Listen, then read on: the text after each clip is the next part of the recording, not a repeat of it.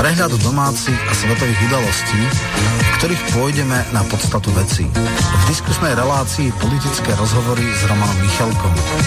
Spolu preberieme, okomentujeme, či zanalizujeme spoločenský vývoj v Čechách, na Slovensku, ale aj vo svete.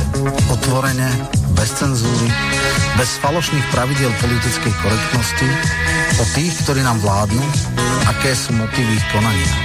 Budeme hovoriť aj o zákulisných politických hrách, ekonomických či oligarchických štruktúrách, o oficiálnych, ale aj diskrétnych elitách.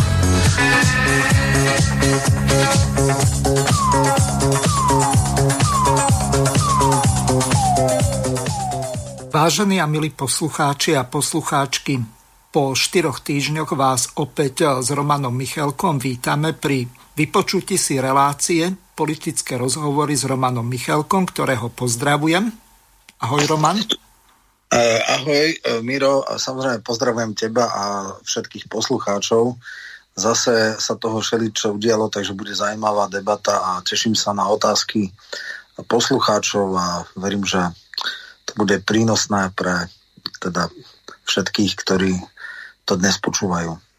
Roman, ty si eh, pred chvíľou počúval tlačovku Igora Matoviča, tak eh, skús to krátko komentovať a potom pôjdeme na tú kauzu okolo múzea SMP, ktorá momentálne eh, víri popri ďalších kauzách e, súdružky Milanovej, ktorá e, robí nejaké rošády na ministerstve kultúry. E, takže včera sme sa venovali jednej kauze, ktorá sa týkala Matice Slovenskej, podfinancovania Matice Slovenskej. Dnes sa pozrieme na druhú kauzu okolo múzea SMP, ale najskôr, čo ten Matovič povedal? No Matovič chrlil oheň a síru na Sasku usvedčovali ich z absolútnej sociopatie alebo teda uh, nulovej sociálnej empatie, teda zoškrtali mu ten e, jeho mega rozpočet, teda 3,4 miliardy. A uh, teda povedal v akých položkách, akí sú to nekompetentní ľudia a dával také akože brutál hejty, že chcel kúpiť teda ten liek, ktorým liečili Trumpa a že 2000 eur stojí jedna dávka terapeutická, ale môže zachrániť život a že teda také reči, že 2000 eur, že to je moc na život a že však vy, vynášal, akože vraj teda majú také poznámky, že čím viac dôchodcov zomrie, tým bude lepšie, lebo e, nebudú musieť im platiť dôchodky a podobné veci. Čiže neviem teda, či toto by normálny súdny človek povedal pred Matovičom, ale akože brutál hejty dáva. Dneska sme sa dozvedeli, že sa uh, okúpal s šampónom uh, pre mačky a teraz už je znova v starej forme a hejtuje brutál. Samozrejme, ja nemám najmenšie ilúzie o Saske a teda sociálne cítenie im absolútne chýba a e, názov Solidarita je krajine zavádzajúci v ich názve, ale ale, ale akože vládna kríza, na, nie že na spadnutie, akože ďalšia fáza, kolúzna väzba a bloknutie rozpočtu. No, bude ešte veselo. E, ja si myslím, že nakoniec možno to referendum ani nebude potrebné, lebo oni sa rozsypú, rozsypú sami. Akože toľko koncentrovaného hejtu som už dlho nepočul, ale však starý dobrý uh, Matovič je naspäť a brutálne likviduje Sasku ako najväčších sociopatov tak som zvedavý, že čo Sulik na to. No e, to tradičné oslovenie, že Sulik je idiot, tak to sa nezopakovalo, asi zmiernil slovník. E, to, to nie je podstatné, teraz hovorí, že Aha. sú absolútni asociálni, že sú mhm. e, v podstate e, excelovské typy, ktoré vidia, ako škrtajú všetko, že mhm. e, nič im... Pritom zase Sulik niečo povedal, že pomoc pre podnikateľov čaká už iba na Matovičov podpis, čiže ich osobné ega e, spôsobujú, že sa stávajú ľudia, ktorí potrebujú pomoc rukojemníkmi ich averzie a je to úplne že strašné. Ale však dobré, ľudia asi musia dopiť kalich horkosti do dna za to, čo si zvolili Možno, že nakoniec naozaj to nebude 4 roky. Niektorí hovoria, že výchovný účinok na voličov je taký, že by si mali vypiť e, do dna to, čo si navarili, alebo dojesť do dna. ja stále verím po tomto a po sérii ďalších takýchto vystúpení, že to naozaj tie 4 roky nebude trvať a že už nemáme pred sebou ešte 3 roky, že to bude hádam menej. Takže Stanislav Mičev bol u Zuzany Kovačič-Hanzelovej, kde hovorili o kauze Múzea SMP a dozvedeli sme sa tam toto. Múzeum SMP v Banskej Bystrici prechádza pod ministerstvo obrany, podpísala to ministerka kultúry Milanová a rozhnevala tým riaditeľa múzea Stanislava Mičeva. Tvrdí, že to bolo rozhodnutie o nich, bez nich viac už samotný riaditeľ múzea SMP. Stanislav Mičev, vítajte. Dobrý deň, ďakujem pekne za pozvanie. Pán riaditeľ, tak prečo by to múzeum nemalo byť e, podľa vás pod ministerstvom obrany, lebo naprvu to niekomu môže znieť aj logicky? No neviem, či to môže niekomu znieť logicky. Môže to znieť logicky tomu, kto nepozná zriadovacú listinu e, nášho múzea ktorá jasne hovorí, že nie sme vojenské múzeum. A nerozumiem tým tvrdeniam, že e, táto republika nepotrebuje dve vojenské múzea s rovnakou problematikou. E, jednoducho, treba si prečítať zriadovačku našu, treba sa zamyslieť nad tým, že tu nikto nie je špecializovaný na slovenský štát, na holokaust a ďalšie veci, ktoré by nám títo pravdepodobne vypadli, pretože pán minister Naď jasne povedal, že sa máme špecializovať na vojenské dejiny a vojenské archivníctvo. Prináša to množstvo problémov, napríklad aj v tom, že máme špičkové zahraničné múzea, inštitúcie, ktoré sa zaoberajú inou problematikou, ako je vojenstvo a teraz tú spoluprácu prerušíme? Nevyhnutne toho znamená, že uh, budete iba vojenské múzeum? Nie je to iba formalita, že prosto prejdete pod ministerstvo obrany? No nie, lebo keby mi povedali, že pre, prechádzame tak, že nás netrhajú na Frankfurtce, tak poviem, no dobre, aj keď to podľa mňa logiku nemá, pretože sme kultúrna ustanovizeň a takéto veci má zriadovať, uh, ako sme my, má zriadovať ministerstvo kultúry, čo je v kompetenčnom zákone, o ktorý sa doteraz nikto nezaujímal a tam je jasne napísané, že takéto múzea má zriadovať, ako sme my, ministerstvo kultúry. V kompetenčnom zákone, čo sa týka ministerstva obrany, nič nie je o zriadovaní E, národných kultúrnych ustanovizní. Čím si to vysvetľujete, že pani ministerka kultúry Natália Milanová, Milanová sa toho vzdala a teda vidí to tým pádom asi inak, ako vy hovoríte? No ona to vidieť môže, ale dobre by bolo. Viete, ja skúsim zase prirovnanie, minule som hovoril o sliepka o zlatom vajci, ale teraz to poviem inak. Ak by niekto ako súkromník predával byt, tak asi najskôr uh, si ho pozrie, ocení a potom ho predáva, lebo vie za akú cenu ale pani ministerka u nás jednoducho nevidela našu činnosť a nebola u nás za ten čas, čo je ministerkou. E, všetky informácie, ktoré dostáva, sú sprostredkované od ľudí, ktorí buď e, jej umyselne zamlčiavajú fakty, alebo čo by bolo horšie, umyselne jej klamu. A to už je veľmi vážna vec. Pretože napríklad to, čo povedala pani ministerka o nás, v relácii TA3, v ktorej minule vystupovala a kde som ja mal byť pôvodne prítomný, ale nakoniec sa to zrušilo a len ma predohrali. Musím povedať, že ani jedna z tých vecí, ktorú povedala, sa nezakladá na pravde. A to už je vážna vec. Ak napadá ministerka vlastnú organizáciu, že si neplní svoju činnosť, tak potom sa pýtam, prečo nevyvodila dôsledky aj voči mne, nepredvolala si ma a povedala mi, aké má výhrady k mojej práci. Nič také sa neudialo. Takže toľko Stanislav Mičev. Roman, ja by som to ani nedával, ale obidvaja sme historici, tak Obidvoch sa nás to dotýka, takisto aj e, celej slovenskej verejnosti. E, vedie sa okolo toho e, veľa diskusí momentálne.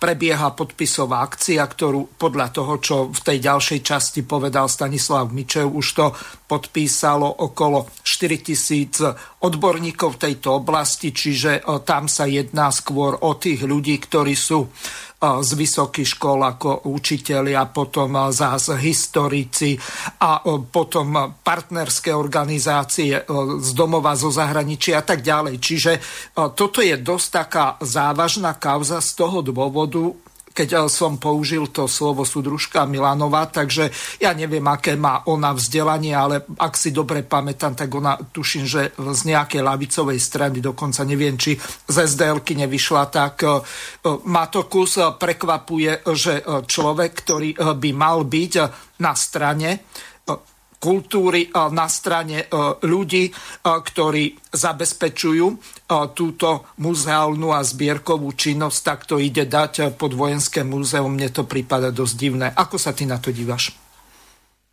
No, najprv niečo k jej vzdelaniu. Ona teda bola dokonca absolventka tiež histórie. Môj dobrý kamarát, profesor Robolec, bol jej učiteľ, ale samozrejme nenašla si uh, pol hodinu na to, aby ho prijala. Takže, takže keď chcel teda za, lobovať za záchranu vedy v Matici, mm-hmm. ale to len na okraj.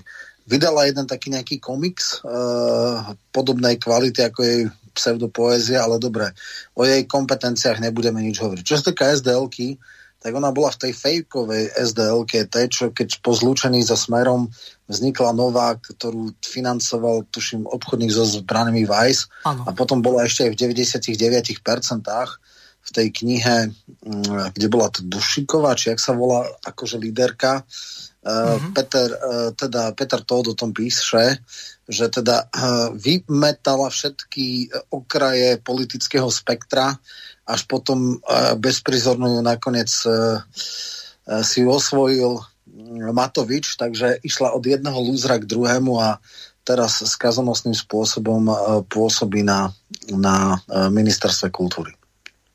Čo sa týka delimitácie múzea SNP, ja sa s Mičovom osobne poznám, bol som na viacerých konferenciách, aj som mnohokrát uh, hovorili, samozrejme viem aj o tom, že mal tie ambície županské, potom ho troška podrazila smer, ale to je jedno, je aj meský poslanec v Bystrici, uh-huh. uh, neporovnateľne väčšiu profesnú autoritu má ako ministerka, ktorú nikto nebere vážne, ale bohužiaľ jej dôsl- rozhodnutia majú dôsledky. Otázne je, že prečo vlastne toto vzniklo tak ona je tiež akože členka predsedníctva uh, Oľano, čo je teda taká obskúrna uh, toto, ale je tam iba preto, že je extrémne servilná. No ale Nať, uh, tuším Silvo Lavrík hovorí, že nadplukovník Nať, samozrejme vieme, že taká vhodnosť neexistuje. Ja by som ho volal Zupak podslobodník, čo je tiež také niečo. Aha. Tak tento človek si tak nejak povedal, že do jeho portfólia by mohlo byť ešte aj toto múzeum. Možno Miro Čaplovič, rejiteľ Vojenského historického múzea, si tak ako že bral záľusk, lebo VHS není žiadna veľká inštitúcia, tak aby to malo nejaké tieto a chce mať takúto, takýto klenot medzi múzeami slovenskými pod sebou. No a ona mu submisívne a, a servilne vyhovela Uh, a samozrejme hľada nejakú absolútne trapnú a nerealistickú zámienku. Takže um, Zrejme nadplukovník Náť e, zadúpal nož, nožkami a ona e, s predklonom behala k nemu, pretože vieme, že nadplukovník Náď je e, najväčší libling Matoviča. A teda, aby sa jemu ja neviem, čo si od toho očakáva, že ju dá nejak najlepšiu čas kandidátky, ona úplne prepadla, však ona je bývalá poslankyňa, absolútne vybuchla, alebo prečo, to, že ona nemá sebereflexiu, je všeobecne známe a e, pre ňu je také, že zlikviduje jedno renomované, dovolím si povedať, v európskom kontexte etablované muzeum s dlhoročnou históriou, to je pre ňu úplne nepodstatné. Ona nemá ani schopnosť to, to riešiť. No a samozrejme, e, štandardní politici s takým politickým myšlienkom chcú pod svoju kurantelu získať čo najviac inštitúcií, e, rozpočtu všetkého možného. Vieme, že dokonca aj ten starý Ujko v lesnickej e, uniforme, čo je teraz ministrom pôdohospodárstva, tam sa riešilo lesy a Budaj by aj chcel a on na, na, na začiatku, že možno aj hej a potom povedal nie a žiadne delimitácie nie sú napriek tomu, že je totálne nekompetentný a tam by to možno, že aj malo v istom zmysle nejaký zmysel. Toto nemá žiaden zmysel, len uh, Skrátka, e, pravdepodobne, ja samozrejme nemám interné informácie, Miro Čaplovič veľmi chce, omotal si e, Nadia, nadplukovníka Nadia okolo prstu. Nadplukovník Naď povedal e, Milanovej a tá s predklonom e, chce vybaviť jeho najtajnejšie priania a túžby. To je, to je celá, celá karikatúra tejto kauzy. Mm-hmm. Ešte tu mám jednu ukážku, kde u Ľuby bol Peter Weiss, ale nie právnik, ale bývalý veľvyslanec, kde sa tiež dosť podrobne tomuto venovali a povedal toto. Aká je budúcnosť Múzea Slovenského národného povstania v Banskej Bystrici? Skutočne hrozí rozdelenie medzi Ministerstvo obrany a Ministerstvo kultúry. Štúdiu relácie ide opravdu vítam Petra Vajsa, bývalého politika, predstaviteľa strany Demokratické ľavice a tiež bývalého veľvyslanca v Prahe a v Budapešti. Vy ste uh, veľmi znervozneli, uh, keď ste sa dozvedeli o tom, že s múzeum SMP v Banskej Bystrici by sa niečo malo diať a vystupujete veľmi rázne, veľmi otvorene proti e, snahám rozdeliť toto múzeum medzi dve e, ministerstva. Prečo si múzeum tak bránite? Ja bránim predovšetkým komplexnosť tradície Slovenského národného povstania. Pretože ak som počul, že to bola predovšetkým vojenská udalosť a preto patrí pod uh, vojenský historický ústav. A ak som počul, že dôvod je ten, že nemáme na ministerstve kultúry peniaze na takúto štátotvornú pamiatku, tak preto to presunieme na ministerstvo obrany, kde je peňazí viac, tak to mi absolútne nedáva logiku, pretože ak Slovenské národné povstanie je naozaj nosnou tradíciou modernej demokratickej slovenskej štátnosti, No tak e, jednoducho, veď vláda vládne v Slovenskej republike, ktorá je postavená na tejto štátnosti ako to, že vláda, ktorá sa hlási k euroatlantickým hodnotám, nemá peniaze na to, aby e, udržalo takúto národnú kultúrnu inštitúciu a ona ju miesto toho ide e, rozdeľovať. Ja tu ja som, keď som sa pripravoval na to stretnutie, tak som si uh, všeličo prečítal aj uh, záznam z rokovania vtedy ešte Slovenskej národnej rady v septembri 1992, keď som po druhý krát uh, s kolegami bol predkladateľom návrhu na vyhlásenie 29.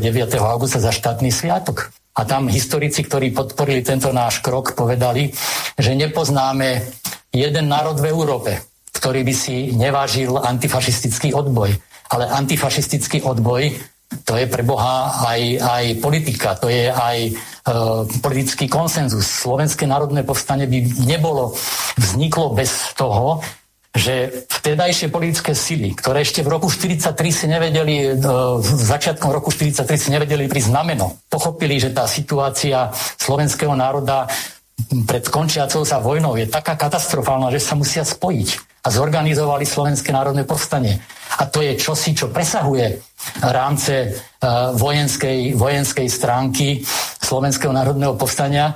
Hoci samozrejme tým, že to povstanie bolo také mohutné, že, že bolo uh, v ňom 50 tisíc slovenských vojakov, 18 tisíc partizánov, že dokázalo dva mesiace držať uh, súvislé územie, kde sa vyplácali sociálne dávky a fungovalo to No tak e, samozrejme, že bez tej vojenskej síly by to nebolo bývalo, ale čo mňa e, vzhľadom na to, že dobre poznám históriu vzniku slovenskej štátnosti, čo ma trápi, že sa neberie do úvahy, že to Slovenské národné povstanie má aj štátoprávnu tradíciu. Bez impulsu Slovenského národného povstania by sme sa dnes nevolali Slovenská republika. A, a preto sa by sme zaradení medzi No a to je, to je samozrejme, veď keby to povstanie nebolo bývalo, tak e, slovenskí vojaci by po boku nacistickej Wehrmacht e, bojovali aj s, aj s Maďarmi proti sovietskej armáde a proti Československému armádnemu zboru, krvácali by v slovenských, v slovenských vrchoch.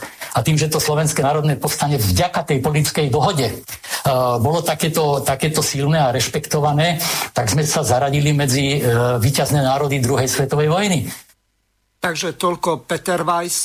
Ja som považoval za potrebné aspoň časť z toho prehrať, aby naši poslucháči, najmä tí mladší, mali nejakú utkvelejšiu predstavu, že čo sa vtedy vlastne stalo. Aj keď táto relácia nie je vzdelávacia, ale Roman, ide tu len o tie peniaze, lebo spomenuli sme toho ministra pôdohospodárstva lesníka, ktorého Fico nazýva Dedoles a samozrejme Milanovu a e, títo v podstate z tých peňazí, e, ktoré prišli či už z Európskej únie, alebo sme si požičali, tak pre svoje rezorty nevybojovali či nevyboxovali vôbec nič. E, takže potom to vyzerá tak, že tie rezorty sú podfinancované a napriek tomu, že peňazí je dosť, tak potom e, sa musí niečo takéto robiť, alebo je za tým niečo iné okrem peňazí, okrem toho, čo si spomínal ohľadom toho e, Čaploviča mladšieho. No, Dedo Les, na rozdiel od, e, od Milanovej, aj keď jeho konkurent, domovník Udaj, je člen predsedníctva, je šéf síce strany Zmena z dola a zároveň je člen predsedníctva Oľano, tak e, napriek tomu, že má vyššie politické karty, tak jednoducho nedal mu tej kompetencie a jednoducho povedal nie. Lenže submisívna Milanova, ktorá je formálne členka predsedníctva, aj keď včera som čítal Jopa Vyskupiča, že vraj dvakrát sa od volieb stretlo predsedníctvo, takže to je tiež taký orgán, že až, ale však dobre. Uh, jednoducho tento, nazvime to, ideologický balast, ktorý povedal Weiss, nemá s tým, čo robiť. To není otázka ideológie. Ja ano. síce pamätáme si, že akýsi pán v rybárskej uniforme hovoril e, pri testovaní, že to je e, akože nové SNP, tak krajňák, ktorého všetci poslanci hlasovali proti SNP, lebo však on bol tvrdý KDH káder a jeden jediný jeden jediný poslanec KDH nehlasoval za SNP, rovnako ako nehlasovali ani vtedajší sns v parlamente, mm. tak zrazu e, to, to, toto neriešia. Toto je jednoducho získať pod svoju kurantelu je jasné, že fatálne zlyhala pri fonde obnovy ako Milanová, tak Dedoles. Včera som práve čítal, že naopak v Čechách, tuším, že uh, 400 miliónov alebo taká nejaká suma, alebo dokonca 1,4 miliardy korún českých pôjde na kultúru. To znamená, že uh, Zaorálek dokázal vyboxovať v rámci českého kom, e, konceptu aj pre kultúru, teda plánu obnovy. Naši stiahli chvost, už tuším aj na cynickej oblúde bolo, že ide, ide Milanova za um, Matovičom a že no, chcela by som nejaké peniaze, ale žiadne peniaze nebudú. Tak dobre. Hej? Čiže to je asi tento spôsob. Uh, absolútne nulová autorita v, medzi profesiou uh, lit, umelcov, literátov, kultúrnych pracovníkov, absolútne žiadna autorita medzi politikmi. Keď bola kríza, vyhýbala sa, neodpovedala, absolútne nepodstatná, absolútne nevýrazná e, osoba, ktorá jednoducho ani rok potom, ako skončí mandát, nikto si nespomne, že taká figurka bola, ale samozrejme niektoré akty jej vládnutia budú nezvratné. Predpokladám, že keď raz sa dostane muzeum SMP pod uh, pod Slobodníka Nadia, tak už tam ostane a samozrejme ten hrubý zupácky spôsob, akým on funguje, uh, väčšinou na obrane nie sú práve muzejníci a nejakí ľudia, ktorí majú nejaký silný cit pre um, kultúrne aktivity. Takže ja áno, dneska je to tak, že na čo si e, spomenie, na, na to dostane peniaze. Vieme, že Radary kupuje tá, práve teraz hej, izraelské, ktoré ako opozičný expert pod e, Čiernu zem kritizoval a, a teda má plno prezbrojovacích techník a neviem čoho všetkého, čo chce. Takže on, jemu stačí lúsknuť e, prstom a minister financí mu vyjde v ústrety. Milanova je len absolútne do počtu, nikto ju nebere vážne z tohto hľadiska to má ako keby logiku, ale len dočasné. Obávam sa, ideálne by bolo, keby Lunter alebo neviem kto urobil aktivitu, aby to išlo pod e, župu. Možno, že župa by si viac vedela ceniť, e, čo má, ale to je ako príliš na dlhé lakte a uh, nepričetná arogancia Nadia je taká, že v podstate ten by asi s nikým ne, nerokoval, čiže ja to vidím tak, že títo ľudia hlboko a ostentatívne ignorujú a pohrdajú inteligenciou, expertmi, odborníkmi. Ich e, zupácká e, politická agresivita je všetko, odbornosť je nič, takže môžu sa písať, e, asi takto by som povedal, jediná šanca, že nedokonajú tento akt až do konca, je, že sa ešte medzi tým rozpadne vláda, čo po dnešnej tlačovke a po tých veciach, ktoré dnes a denne sledujeme, sa ukazujú celkom možné. Možno, že nakoniec ani to referendum nebude potrebné, lebo keď vidím, že e, máme mesiac pod, po kríze a už máme 3-4 krízy ďalšie a už dneska museli zastaviť e, rokovanie parlamentu o, o 8 dní a podobné veci, lebo sa nevedia na základných a podstatných veciach dohodnúť, tak e, perspektíva tejto vlády nevidím ju teda nejak vysokú. A niektoré, niektoré e, vyjadrenie Matoviča, ako si naznačujú, že e, by aj celkom rád išiel do predčasných volieb, možno všetko bude po nich v pohode. On skončí v opozícii, tam sa cíti ako ryba vo vode. Samozrejme, ani v opozícii to nie je boh vie čo. Ja by som ešte tak pol roka to vydržal a potom, že by padol úplne, že mimo 5%, keď by Heger ešte urobil nejakú alternatívnu stranu a navzájom sa pochovali, ako sa asi pochovajú Kotlebovci a republikáni, ale to už sú príliš veci. Skrátka, ak sa nerozpadne vláda, obávam sa, že svoju skazonosnú činnosť dovedú do konca. Keď o tomto hovoríme, tak eh, sa ťa ešte eh, spýtam, môžeme sa k tomu dostať aj neskôr. Podľa všetkého sa v Olano vytvárajú dve krídla. Jedno je Matovičové, druhé je Hegerové. Niečo podobné, ako bolo v smere, že jedno bolo Peleho, druhé bolo Ficové. Ako ty to vlastne vidíš, lebo teraz situácia začína byť dosť vážna z toho dôvodu, že eh, na toto v prvom rade doplatia obyčajní ľudia lebo e, tie Matovičové výstrelky s tou 25-percentnou DPH a e, s tými 200 e, rodinnými prídavkami na každé dieťa a skadial na to zobrať, lebo to by bol taký prepad v, vo verejných financiách, že to si ani nikto nevie predstaviť, okrem Matoviča, ktorý jednoducho nerozmýšľa. Tak ako to vlastne vyzerá v tom Olane? Volanie, e, hodina pravdy bola teda e, hlasovanie o Kolikovej, ale to chce nejaký dlhší kontext e, do úvodu. Tá prvá zásadná vec je, že vybral si Hegera, lebo bol krajne submisívny, krajne servilný a e, myslel si, že nikdy nemôže vyrásť na nejakú osobu, ktorá dokáže klásť odpor. No len e, napriek tomu, ako vyzerá a koná Heger, tak on má aspoň základnú racionalitu v tom, že keby bez Bereho počúval Matoviča, tak jednoducho už máme dávno koaličnú krízu znova, pretože odvolanie Kolikovej by znamenalo odchod za ľudí a vlastne ťažkú vládnu krízu, možno aj pad vlády.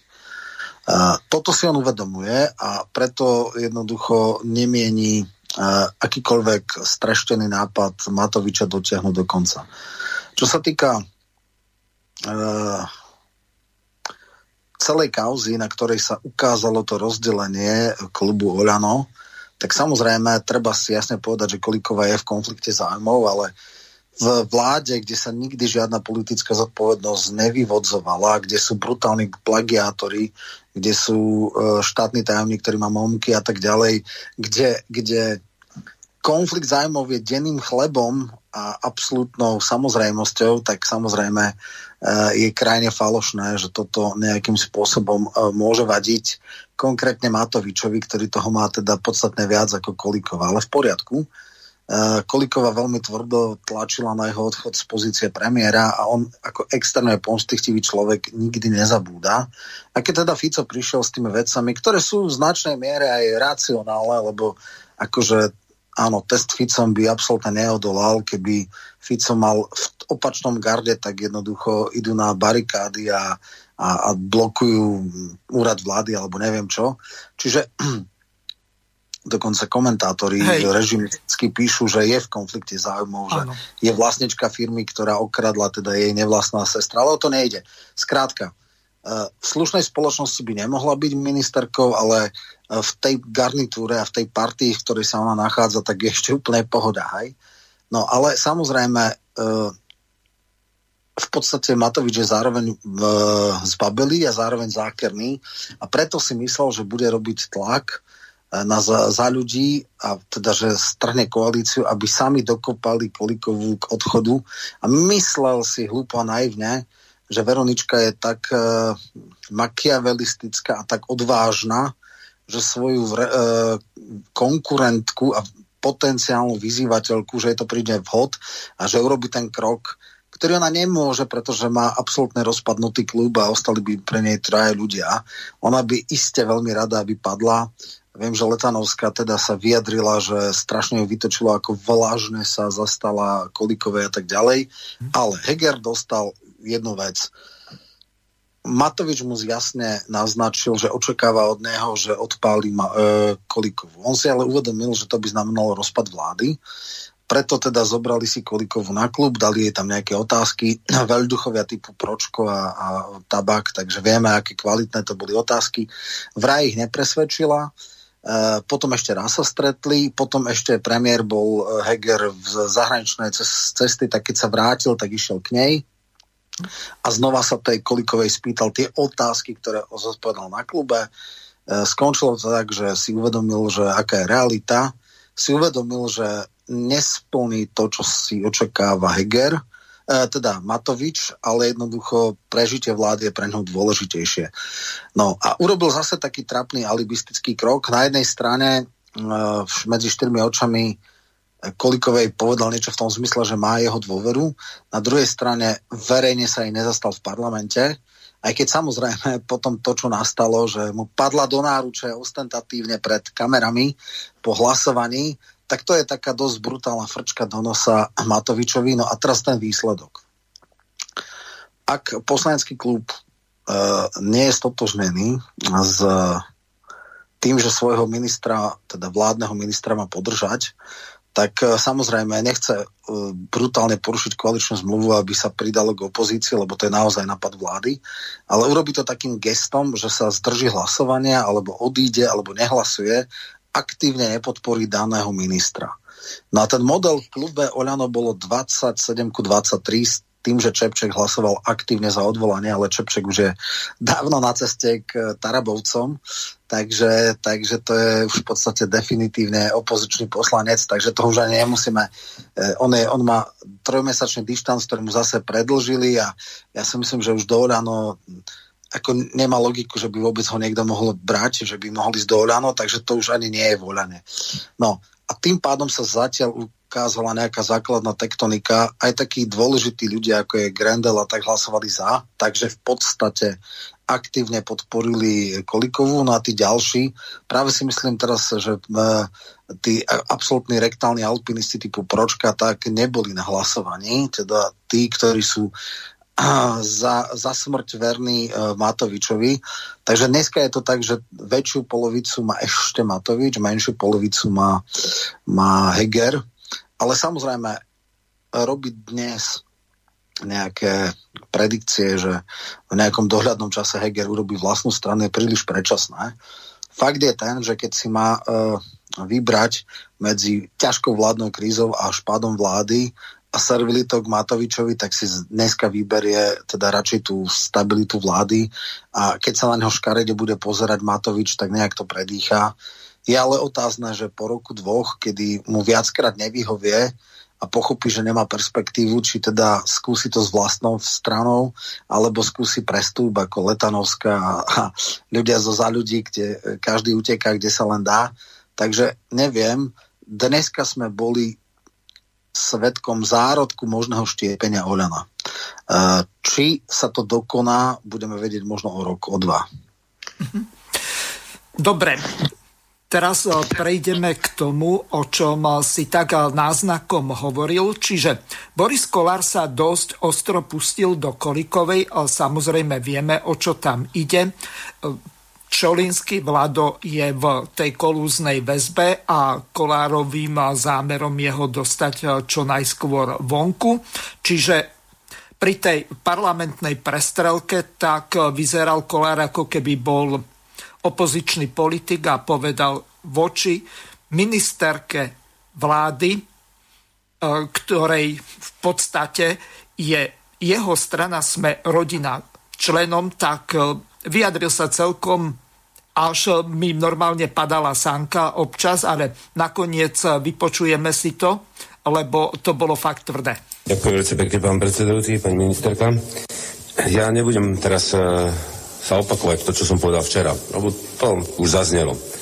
Ale ja sa nestačím diviť, ako tu napočúvam, pani ministerka, jak vy ste pripravená urobiť ambiciózny e, zákon. Ja sa pýtam, čo ste robili celý rok? Čo ste robili celý rok? Koľko budeme ešte počúvať, že ste ambiciózna? Ešte ďalší rok? Tretí rok?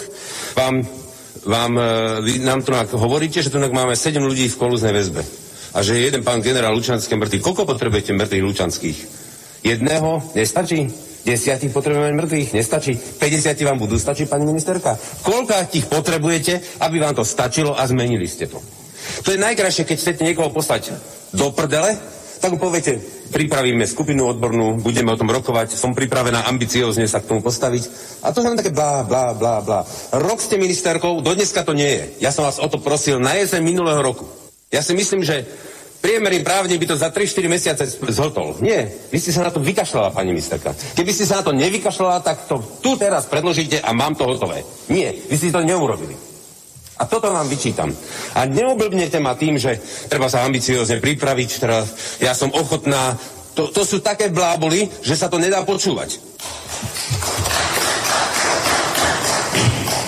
Ja som veľmi sklamaný z toho, že sme o tomto hovorili už pred rokom. Ja som veľmi sklamaný z toho, že keď sa náhodou nejaký politik slovkom zmieni o vyšetrovateľoch, o prokurátoroch. Všetci sú na vietri. Novinári píšu, jak si to dovolujete, ako si to dovolujete zasahovať do vyšetrovacieho procesu, do súdneho. A ja sa pýtam, jak si oni dovolujú zasahovať legislatívcom, poslancov do našeho procesu. Veď tu máme legislatívu, máme tu na výkon, máme tu súdnu moc, máme tu na rozdelenie tejto moci. My nemôžeme tam, to rešpektujem. Ja si nedovolím konštatovať a komentovať a, a, a napádať rozhodnutie sudcu, ani prokurátora ani sa do z toho procesu nejakým spôsobom nerýpeme. Ja sa divím, že tu si dovolí prokurátor nejaký, ja neviem, teraz ste to čítali, komentovať poslancov, komentovať tento proces legislatívcov. Oni majú vykonávať to, čo sa tu v tomto parlamente rozhodne. Bez debaty a diskusie. Tak ako my nemáme diskutovať o rozhodnutiach súdov. Toto si uvedomme. Na každú stranu, prosím. A tu na, pani ministerka, to je tak nepoctivé, čo si povedal, že tu sa bojíme, že niekto tam skončíme, že to robíme pre seba. Pani ministerka, myslíte, že takéto podpásovky som vám tu ja dával, keď ste bojovali o to, aby vás neodvolali? Takže toľko Boris Kolár veľmi rozhorčený. Roman, ako to ty vlastne vidíš? Zmienil si sa o tom, že e, zrejme to veľmi dlho nevydrží, ale e, toto je fakt ako nejaký taký boj ala Mečiar, e, to znamená e, to jeho stupňovanie nepriateľ hlavný nepriateľ koaličný partner, tak e, toto bolo v priamom prenose. Jasné, a kvôli tomu, že sa nedohodli, tak vlastne sa odložilo o týždeň rokovanie Národnej rady, čiže toto je vážne. Tuším, druhýkrát sa tak stalo, že, že sa nedohodla koalícia a skrečovala, čiže pa, poslanci pekne prišli do parlamentu a koaličníci im povedali, dajte si týždeň pauzu, hej. Daj si e, pauzu, daj si KitKat, ale ten KitKat to je taký, že 8-dňový, lebo dokonca v útorok sa začína, tak e, normálne a teraz to až tuším na stredu dali. Mm-hmm. No, takže sype sa im to sype, e, veľmi statočne sa im to sype. E, v podstate je tam Hajšelovej návrh zákona. Pôvodná dohoda bola nejaká taká, že spoločne sa nejak dohodnú a buď pôjde teda ministerským e, zákon, alebo teda pôjde do prvého čítania ten Hajšelovej a potom nejaké dohodnuté veci sa v druhom čítaní prekopú a tak ďalej. Opozícia bola pripravená podporiť tento zákon, No a uh, keďže Kolikova je teraz mega libling uh, Matoviča, je celkom možné, že by zo pár uh, oľanáckých poslancov si tiež uh, prisadilo, takže celkom je možné, že by to prešlo. No a samozrejme, um, predstava, že by Kolikova... Sú takí aj takí vtipálkovia, niektorí uh, komentátori, ktorí radia Hegerovi, aby spojil hlasovanie o kulznej väzbe s dôverou vlády. No tak Radičova to už raz odskúšala. Ja neviem, akože ja by som nebol proti, ale... ale no veď, ale uh, Roman, máš tam no. dvoch podrazákov, na jednej strane Sulik, na druhej strane Matovič, ktorí uh, to jednoducho zložili. Áno, už to, už to majú, už to majú v krvi. Majú prax. Už si to, už si, hej, majú to prax, takže a rukou spoločnou a nerozdielnou, aby bolo jasné, hej, lebo uh, neexistuje väčší gíč a paradox a, a už neviem, ako to nazvať, uh, keď Matovič vyčíta Sulikovi presne to, čo robil aj on. Takže to je už úplne, to už ani pod, podslobodník naď nevie vysvetliť, že ako to robí. Ale dobre, toto je len detail.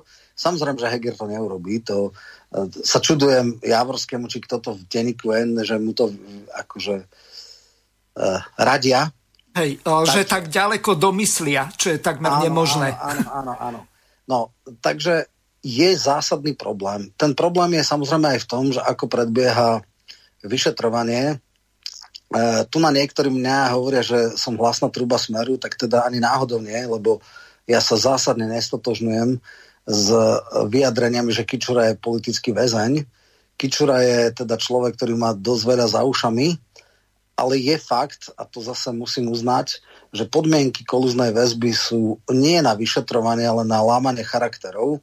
Mm-hmm. Keď teraz som, tuším, zaregistroval, že Bernard no. Slobodník, uh, nie, Beňa, Beňa. Roman, spýtam sa ťa ináč. No. Prečo sa to volá kolúzna väzba, keď by to mala byť in, inkvizitorská väzba? No však takto. Uh, to je zrejme z latinčiny, že je v úplnej izolácii ten človek, ale až také, že napríklad uh, Lučanský ani fotku cery si tam nemohol dostať a po uh, tom úraze oka nemohol informovať telefonicky manželku, tak to nemá nič spoločné s akoukoľvek racionalitou. Ano. No ale dobre, poďme teraz k tomu, že ľudia typu Beňa, čo je mega zlodej, ktorý usvedčuje okrem iného aj Pčolinského, tak teraz som počul, že je nejaká dohoda o vinia treste, že dostal 5-ročnú podmienku. Pozor, podmienku. Čiže, čiže ľudia, ktorí vyviaznú s podmienkou, za e, podľa mňa ten Beňa má toho za ušami podstatne viac ako Pčolinský, tak ten e, ide na slobodu, ten v podstate nepôjde ani do väzenia a on usvedčuje ľudí, Eh, ktorí teda majú byť. To znamená, môže byť človek akýkoľvek hajzel, akýkoľvek podvodník, keď eh, na tých správnych ľudí nakydá, tak eh, vyviazne v podstate bez trestu. Toto je problém. Tí ľudia sú doslova lámaní psychicky. Nehovorím, že ich mučia fyzicky, hej, to, zase, to už bolo príliš, ale tie techniky, že v nejakej miestnosti 2x2 s absolútnou izoláciou, E, ešte ďaleko od Bratislavy, aby nemohli ani s právnikmi komunikovať, tak to je fakt uh, psychologický teror. No a toto je fakt problém, aj preto, lebo je tu 5-ročná teoretická dĺžka tejto väzby. To vzniklo samozrejme historicky, keď vieme, že Černáka najprv za vydieračku dali, potom chvíľu aj vyšiel z väzenia, potom boli problémy, ako ho usvedčiť, lebo samozrejme problémy boli so svetkami, tak nakoniec dali kolúznu až na 5 rokov a treba ešte jednu vec povedať, že ona sa nezneužívala do roku 20, že skutočne aj Jančušek a e, no, tí dva sns ministri, ktorí fasli 8 a 10 rokov alebo 8 a 9 rokov, tak deň neboli v nejakej kolúznej väzbe, jednoducho chodili uh, uh, na vypočúvania, nakoniec išli na tvrdo sedieť. Uh, v istom zmysle má preto racionalitu ten návrh Kolára, aby kolúzna väzba nemohla ísť na ekonomickú kriminalitu. Ľudia, ktorí nikoho nezbíjali, teda nezbíjali, ale nezabíjali, nevypaľovali, nemali násilnú trestnú činnosť, že by násilím niekoho ohrozovali, tak si myslím, že aj kolúzna väzba nie je celkom OK. A ak, tak naozaj treba ich e, dať nejaký rozumný časový limit, povedzme troch až 5 mesiacov, preto lebo, uh, ako by som to povedal, dnes je aj taká situácia, že sme mali 11-12 mesiacov, bývalú podpredsedničku uh, Najvyššieho súdu alebo šéfku alebo krajskú, krajskú súdkyňu zo Žiliny a nemala jeden jediný úkon, jedno jedné vypočutie. Jednoducho uh, držali ju tam v strašných podmienkách s jediným cieľom psychicky zlomiť, aby sa psychicky zosypala a podobné. Dokonca som čítal niektoré, niektoré komentáre režimistických médií, ktorí uh, hovorili, že no dobre, nakoniec v podstate ako keby usvedčili tú Jankovskú, ale v podstate ju nebudú môcť ani odsúdiť, lebo bude v tak psychickom stave, že ju budú kvôli zdravotným uh, indispozíciám vlastne musieť oslobodiť, že ju jednoducho doženú na psychiatriu a v podstate skončí. Nie, že doženú, Roman, už je dohnatá momentálne ja viem, na... Áno. Teraz je tam hospitalizovaná, ale je možné sa z toho zvráť, že sa jej stav zvráti, ale že jednoducho ano. tým terorom ju nevratný stav dostanú. Hej? Čiže, čiže e, toto sú veci, ktoré dávajú režimistické médiá. Nie smer, režimistické médiá, aby bolo jasné. To znamená, naozaj s tým treba niečo robiť E, Kolíková je veľmi podivný úkaz ženy bez akýchkoľvek emócií a citov. V podstate e, normálny minister, keď sa mu taká vec ako Lučanský stane, tak aspoň nejaký základnú empatiu alebo nejaký, nejakú sústrasť by prejavil. Ona absolútne chladné, em, a emocionálne odťažito všetko konštatovala akože pohodička, e, ako keby konštatovala nejaký paragraf. Čiže toto je tiež veľmi nepridáva. No a samozrejme nepridáva aj to, že má nejaké ambície v, za ľudí, e, čo nedáva logiku, lebo nemôžno zabiť toho, kto je mŕtvý a v podstate strana na čele, či už s Kolikou alebo s Remišovou je absolútne bez šanci. A teraz to pôjde ešte ďalej. No ale a čo, ak sa Django z Popradu vráti? Ten sa nevráti, pretože takú prefack, aký dostal, už e, viac zažiť nechce. Jeho kauzy ešte zďaleka nie sú všetky rozkryté. Ja mám informácie, že má toho za ušami ešte podstatne viacej a uh, myslím si, že svoju hereckú etidu, keď hral uh, so Šuligom, uh, už má za sebou a nebude uh, provokovať, aby znova ako o takýchto Oscarov dal. Uh, jednoducho miera jeho ambícia, bo jeho predstava, že vďaka jeho menu ľahko a bez veľkého nasadenia dosiahne na eh, premiérskú stranu a potom bude premiér a všetko pôjde fajn, uh, dostala brutálny stred s realitou, takže mm. on vždy bol lenivý, je to krajne skompromitovaný človek a značná časť jeho kaos ešte nie je vonku. Uh, už to, že dostal čestné miesto medzi mafiánmi z Popradu Reichelom a Žembom, mm-hmm. uh, svedčí o niečom. Takže je to, je to jednoducho, toto táto verzia naozaj, naozaj neplatí, ani teda sa nenaplní. Takže áno, za ľudí bol projekt na jedno volebné obdobie, ale ja teda dúfam, že skrátené, že ani nie celé. Takže, takže toľko k tomu. No a ešte dovetok, áno, toto sa črta na ťažkú vládnu krízu. Ľudia dneska rôzne špekulujú, že keby prešla poslanecký návrh teda Kolára s pomocou opozície, či by Kolíková abdikovala. Väčšina hovorí, že nie, že teda nebola by nadšená, bola by to ďalšia nejaká facka, ale však ona ich dostala. Aj to, že 27 koaličných poslancov ju nepodporilo a odišlo z hlasovania, distancovalo sa tak od nej. Aj to, že podpredsednička za ľudí povedala v rozhovore pre postoj, že sama mala vážne uh, otázniky a nedôveru k svojej kolegyni a tak ďalej a tak ďalej, svedčí, že že teda uh, ona má dosť hrubú kožu. Grendel, tuším, dal taký onen, že nemôže brať politiku osobne a že ako nemôže byť utlocitá. No ona teda rozhodne utlocitá nie je, takže áno, ak sa podarí presadiť tento zákon s pomocou opozícia, dá to e, Kolár, tak neodíde. Dokonca si ani myslím, že neprejde, nepadne vláda. Kvôli tomu nie, kvôli iným veciam skôr áno. Lebo Kolár povedal, dobre, hrubo poruším koaličnú dohodu. Však v pohode. Keď ma chcú odvolať, chcú uh, rozpad vlády, ja s tým nemám problém. Čiže on to hrá tak, pretože pozná svojich papenhajských a pochopí, l, pochopil, že jednoducho kvôli tomuto vláda nepadne.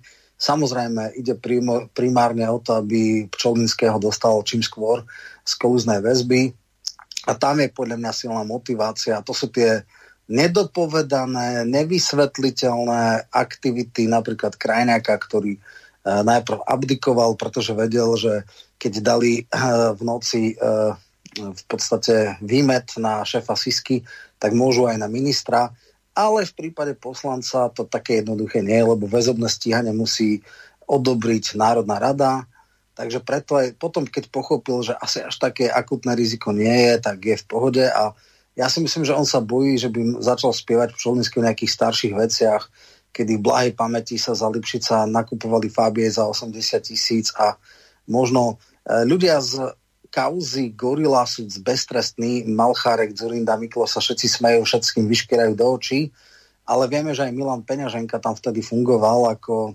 nominant KDH v Fonde národného majetku. A teraz je politicky exponovaný, niekto by mohol chcieť ho kompromitovať, v tom prípade by bolo pozícia poslanca bezpečnejšia ako ministra, ale zdá sa, že Eh, chcú, aby sa nerozsypal Pčolinský, chcú, aby nezačal spievať naľavo napravo. Niekedy človek žasne, čo všetko kajúcinci povedia, úplne až absurdity, takže chcú, aby sa nedostal do takého stavu. Ak dostane horizont troch mesiacov, tak to vydrží. Aj 5 by vydržal, ale eh, perspektíva 5 rokov je, je vec, kde nie je veľa ľudí, ktorí by to zvládli. Mhm. Ja pripomeniem našim poslucháčom, že do relácie sa môžete dovolať na číslo plus 421 910 473 440, ešte raz, plus 421 910 473 440. Môžete využiť aj aplikácie, ako sú napríklad Telegram, Viber, WhatsApp a tak ďalej. Signál, aby som nezabudol. A skúste využívať, neviem, asi nám nefunguje e, štúdiová e-mailová adresa s domenou slobodnyvysielac.sk, tak e, skúste písať na tú druhú gmailovú, tá väčšinou vždy ide. Čiže e, studio.bb.juh zavináč gmail.com a my teraz prejdeme ešte k jednej veci súvisiacej s Kolíkovou. Tomáš Taraba sa pustil kus tak e, do nej a takisto aj e, do tých vecí súvisiacich s referendum, tak e, nejako plynule prejdeme k tomu. My to, čo ja riešim ako primárny bod, že ministerka Koliková je podľa mňa asi jediný člen tejto vlády, ktorá má problém s elementárnymi demokratickými procesmi. A to práve preto, že na Slovensku bolo vyzbieraných 600 tisíc podpisov ľudí, ktorí chcú predčasné voľby, čo je, či s tým niekto súhlasí alebo nesúhlasí, to je úplne druhá vec. Sú to podpisy občanov Slovenskej republiky, ktorí sú majiteľmi tohto tohto štátu a v podstate oni určujú, kto bude ich zástupcami a na akú dlhú dobu. Jediná ministerka Kolikova sa postavila a povedala, že to je protiprávny akt. To znamená, ak máme to 30 rokov po revolúcii niekoho vo vláde, ktorý považuje otázku referenda za protiprávny akt, tak je to veľmi závažná vec a je to na zamyslenie sa pre všetkých, ktorí aj tu napochodovali ráno na vyslovenie tej podpory, pretože pretože naplúť takto ľuďom do tvare, že 600 tisíc ľudí, ktorí v čase pandémie, kedy nemohli chodiť po námestia, kedy sa nemohla absolútne žiadnym spôsobom robiť podpisová akcia, tí ľudia si vytlačili hárky, poslali ich.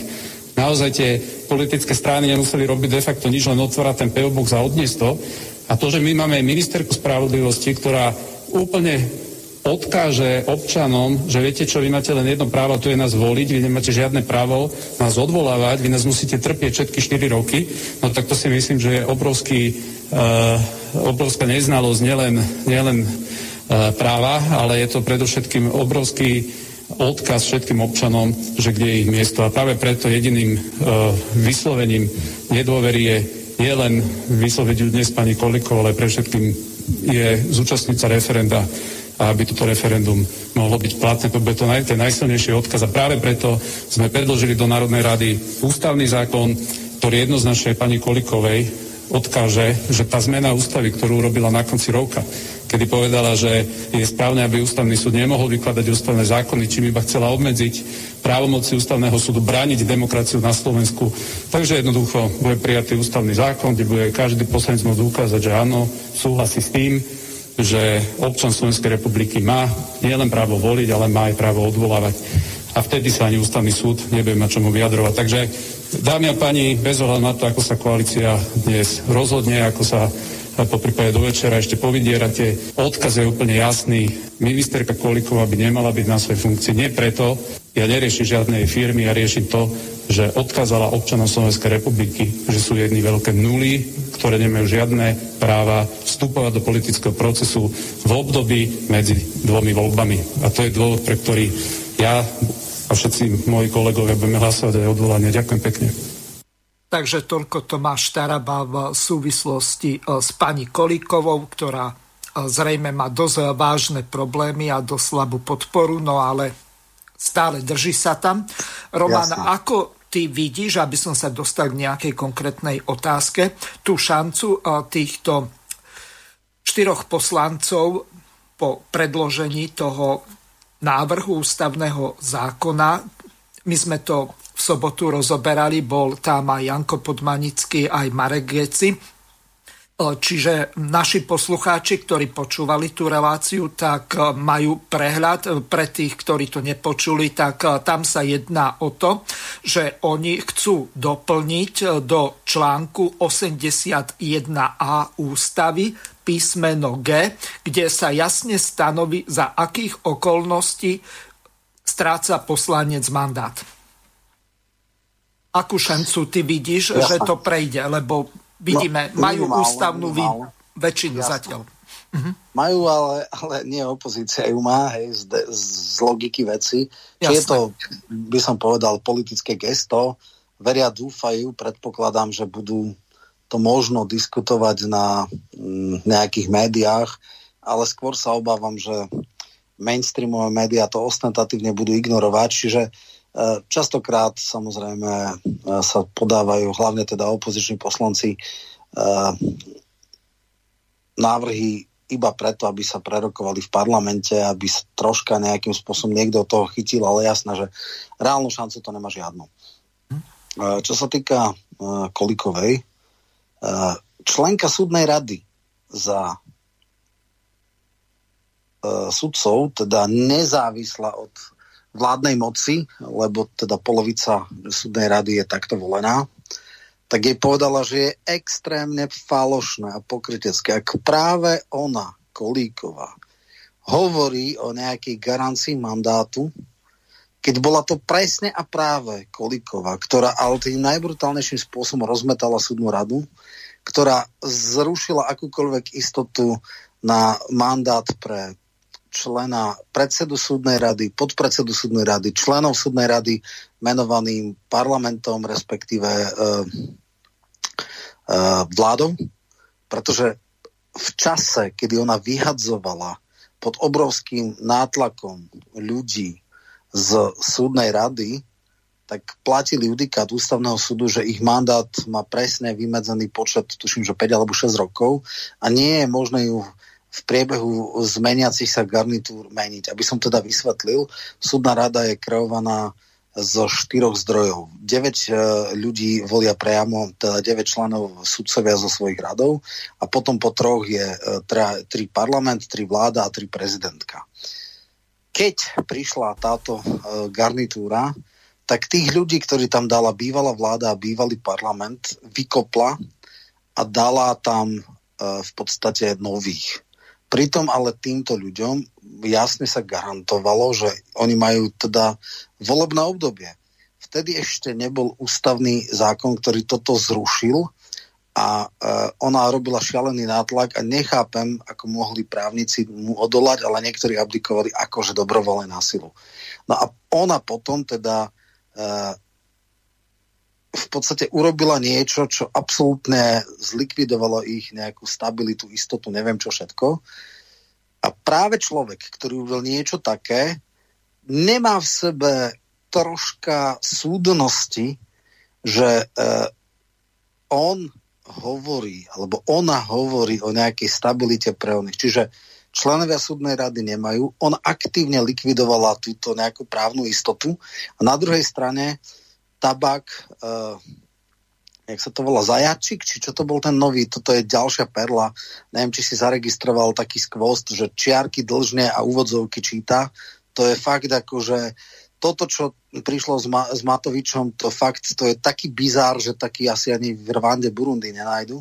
Že títo, tieto neme tváre, tak kiež by boli neme, tieto, tieto tváre, ktoré keď otvoria ústa, tak je to čistá katastrofa, tak tieto majú mať garantovanú štvoročnú stabilitu. Je to úplne smiešne, je to, uh, je to gíč najhrubšieho zrna, ale je to bohužiaľ uh, zúfalý obraz tejto koalície a áno, aj extrémnej morálnej uh, falošnosti uh, tejto garnitúry. Ale ja k tomu ešte by som chcel jednu vec povedať, lebo teraz všelijakí chytrolíni vyťahli nejaký môj komentár, pre slovo, a respektíve som na nás pred, alebo teda bol rozhovor z roku 18, kedy takisto koalícia vteda, teda opozícia vtedajšia dnešná koalícia chcela vyvolať predčasné voľby referendum.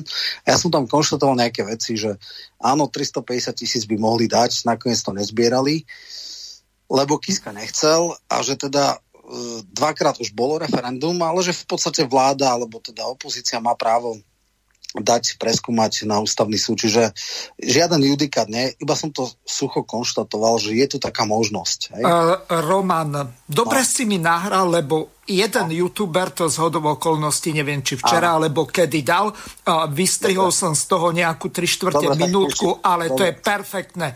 Ako dobre. Matovič otáča v podstate no. kabáda, alebo ako by som to nazval. Potvrdením toho, že Robert Fico má neuveriteľný strach ak by ho totiž to nemal. Bez problémov by povedal však nech ľudia rozhodnú v predčasných voľbách. Ale Robert Fico má strach z toho, že ľudia by ho poslali do histórie vo voľbách a zrazu by bol vystavený spravodlivosti. Robert Fico má strach z toho, že by voči nemu spravodlivosť začala konať a nemusel by, nemohol by sa nám tak arogantne smiať alebo pánovi prezidentovi do očí, ako sme to videli dnes pri podaní demisie. Slovensko potom oblepil billboardami, ktorými chcel ohlasovať zber podpisov na referendum za predčasné voľby, ako písali aj v denníku N. Takže vydajte v Kocúrkove. Ešte jedna vec je zaujímavá na tlačovke, starej 3 roky. Zároveň je to ale dôkazom toho, že v skutočnosti sa nič nemení. Fico s Kaliňákom si len dosadia pápky, ktoré budú ovládať. Takže toľko náš Igor pred tromi rokmi. Teraz úplný opak. Presne, stačí len vymeniť mena miesto Fico dať Matovič ano. a je to úplne, že dokonale, úplne, že dokonale. Ale aby som teda uh, povedal, čo som ja vtedy napísal a uh-huh. čo ja vlastne aj dneska tvrdím v týchto ďalších veciach. Takže áno, konštatoval som, že tá možnosť dať, preskúmať tu stále je. Konštatoval som, že neexistuje judikát, ktorý by pre budúcnosť povedal, pretože ten model úspešnosti referenda v našom ústavnom systéme je tak ťažko realizovateľný, že sa v podstate ne, nebala nikdy žiadna garnitúra, mm. že v podstate šanca, že bude úspešné, sa limitne blíži nula alebo je veľmi málo pravdepodobná. No a uh, ja som kritizoval v poslednom videu prezidentku, že ostentatívne ignorovala tých takmer 600 tisíc ľudí. Ona, nespochybnil som nikdy jej právo uh, pýtať sa uh, ústavného súdu, ale povedal som, že ak sa v čase pandémie bez absolútnej možnosti zberať nejak aktívne podpisy ľudia spontánnym spôsobom zozbierali 600 tisíc podpisov, tak je to istá neúcta a je to, e, dvaja predchádzajúci prezidenti to poslali, teda vypísali automaticky do 30 dní. Ona týmto, týmto strhla masku nestrannosti. Mnoho ľudí, aj z môjho okolia, si myslí, že a však ona je taká v pohode, ona ani toho Matoviča moc nemá, ona není aktivistická, čo v zásade potvrdzujem, ale ona je akože nad stranami. No teraz sa ukázalo, že je mm. totálne koaličná. Iba to som povedal, je to jasný akt jej podanie na ústavný súd je e, vyhranenie sa, postavenie sa na jednu stranu. Sám som veľmi zvedavý, ako rozhodne ústavný súd a bude to zásadný precedens pre ďalšie budúce prípadné aktivity. Buď teda tento nástroj politického boja bude definitívne pase, alebo teda budú jasne povedané niektoré veci. No a čo je ešte podstatnejšie, uh, veľmi som zvedavý na zdôvodnenie, lebo Uh, viem si predstaviť taký aj onaký judikát, ale som zvedavý na tie argumenty, ktoré sa pri tom použijú a to potom som zvedavý, čo tu dneska máme na tom ústavnom súde. Či to má aspoň uh, akože elementárnu právnu, ja neviem, česť, alebo teda sú to ponížení služobníci tých najskompromitárnejších politických síl, uvidíme. Sám som zvedavý, preto v podstate ja uh, s kľudom, pokojom čakám verdikt uh, a teším sa, ako ho budem komentovať. Roman, pred nejakým časom sme sa ohľadom tohoto rozprávali. Videli sme to 50 na 50, lebo celkom dobre sa preferencie bývalej strany Progresívne Slovensko, kde bola pod predsedničkou pani prezidentka vyvíjali, dokonca v niektorých prieskumoch boli aj nad 8%, väčšinou tak okolo 5,5, 6,5 sa pohybovala táto strana. No a teraz e, stala sa jedna celkom zaujímavá vec.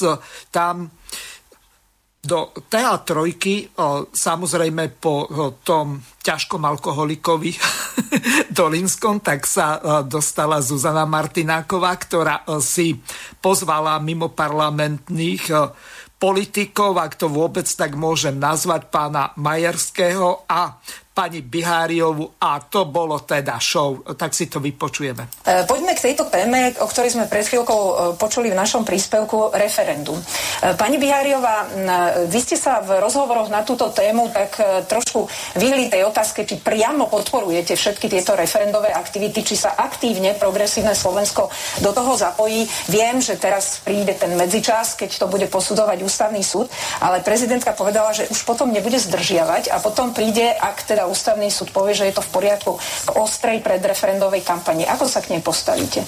No, ja nemrzí, že ak vystal taký dojem nejakej nejasnosti, pretože sme práve, že opakovane vyslovili vlastne nevôľu a neochotu zapojiť sa do kampane, kde sú organizátormi, prepačte, teda za výraz ľudia, ktorí už 12 rokov predviedli svoje skorumpované praktiky a my by sme boli tí poslední, kto by chcel ich návrat k moci e, legitimizovať, čiže veľmi jasne sme sa dištancovali od vôle a zámeru podielať sa na príprave, teda či už tej petičnej fáze, alebo vôbec stať sa akýmisi agitátormi samotnej uh, kampane a vyzývateľmi. Za seba vám môžem povedať samozrejme, že nemám to svedomie ľudí ani odhovárať, alebo nebodaj sa im vysmievať alebo nebodaj ich osočovať, ak sa rozhodnú zúčastniť referenda, pretože majú legitimné právo aj takýmto spôsobom vyjadriť, či si želajú zmenu. E, ste aj právnička. Mm, aký je váš ten právny názor na to, čo teraz ústavný súd má na stole? Lebo tie názory sa naozaj tak pol na pol líšia. Ja teda nerada by som sa štilizovala do role expertky na teda štátne ústavné právo, aj keď mi bolo blízke. Ja by som v tom smere možno upozornila na jednu vec, ktorá sa v tom diskurze o, trošku opomína. To referendum totiž je nástroj, v ktorom sa môžu občania a občianky vyjadriť, či by chceli alebo nechceli skrátiť volebný mandát. Je to akoby, veľmi to zvulgarizujem, anketa. Hej? Ale tú reálnu moc skrátiť volebné obdobie na konci dňa ostane Národnej rade. Čiže my nerozhodujeme v referende o ústavnej otázke, že by občania išli skrátiť volebné obdobie. Tuto je trošku, myslím, takéto nedorozumenie, lebo ho nemôžu skrátiť. Oni len vyjadria, či sú za alebo proti, aby táto vláda dovládla. Čo s tým už potom teda urobia tí, ktorí môžu skracovať volebné obdobie, je na nich.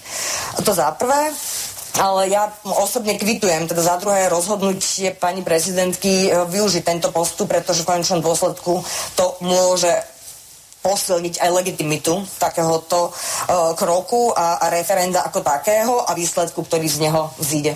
Pán Majerský, vyhovuje vám referendum, prípadne jeho úspech, aj keď teda naozaj to bude veľmi ťažké, aby prišlo 50% ľudí, keď to referendum bude vyhlásené. Ale takisto ste kritikmi, a to aj pani Biháriová tejto súčasnej vládnej koalície niekedy naozaj dosť výraznými. E, vyhovuje vám teda to, že by mohlo dôjsť k skráteniu volebného obdobia? Myslíte si, že by mala skončiť táto vláda? Poviem to takto komplexnejšie. V prvom rade ide o referendum, ktoré nie je o téme, o konkrétnej téme, ale je to o vláde. Ja sa teraz pýtam, je to o vláde uh, Igora Matoviča alebo Eduarda Hegera? Hej, lebo už ten začiatok bol možno pomenovaný tak trošku uh, kostrbato. Druhá, druhá dôležitá vec v tej dokrutke tesne pred našim uh, vstupom do tejto relácie bol Robert Fico. Robert Fico sa v marci v roku 2018 vyjadril, že žiadať predčasné voľby je popretím výsledkom, výsledkov demokratických parlamentných volieb. Toto povedal Robert Fico a dnes zrazu žiada niečo, čo predtým nechcel, aby bolo, keď vládol on. Ale ja teraz poviem trošku inač. Dobre, nech sú predčasné voľby, nech sú, ale nech sa najprv zmení volebný zákon. Keď sa zmení volebný zákon, že bude 8 volebných obvodov, že si budú môcť ľudia vybrať konkrétnych politikov zo svojich krajov, zo svojich regiónov, že im budú politici bližšie, nebudú vznikať takéto situácie, že ľudia po roku vlády si povedia, nie sme spokojní s týmito politikmi. Vyberali si ich naozaj tak, že politické strany si nanominovali 150 členov kandidačnú listinu a ľudia o týchto kandidátoch nevedeli v prakticky, alebo niekedy vôbec nič. A preto my navrhujeme, aby bol zmenený volebný zákon. Toto bude o mnoho jednoduchší výber kandidátov a tí politici budú bližšie ľuďom. E, je, to, je to v tejto chvíli asi nereálne povedať, že najskôr by sa mal zmeniť volebný zákon, nech je potom aj referendum. Takže toľko Zuzana Martináková, pán Majerský a pani Biháriova. Roman, skúsme od konca. Pán Majerský povedal celkom zaujímavú neviem, ako to dobre nazvať. E, to nie je ani návrh, e, to je e, skôr nejaká taká premisa, aby ľudia nad tým uvažovali, že čo vlastne za daných okolností sa dá robiť. Neviem, či on to len ako nejaký taký hybný manéver nepovedal, pretože vychádzať z toho, že by bolo úplne rovnaký počet tých poslancov, to ani matematicky nevychodí, ale to je šuma fúk. E, skrátka, e, navyše e, tie VUCčka, Trnavský je tuším najmenší, relatívne malý je aj Bratislava, nie len rozlohov, ale aj počtom obyvateľov, hoci Bratislava je najväčšie mesto na Slovensku.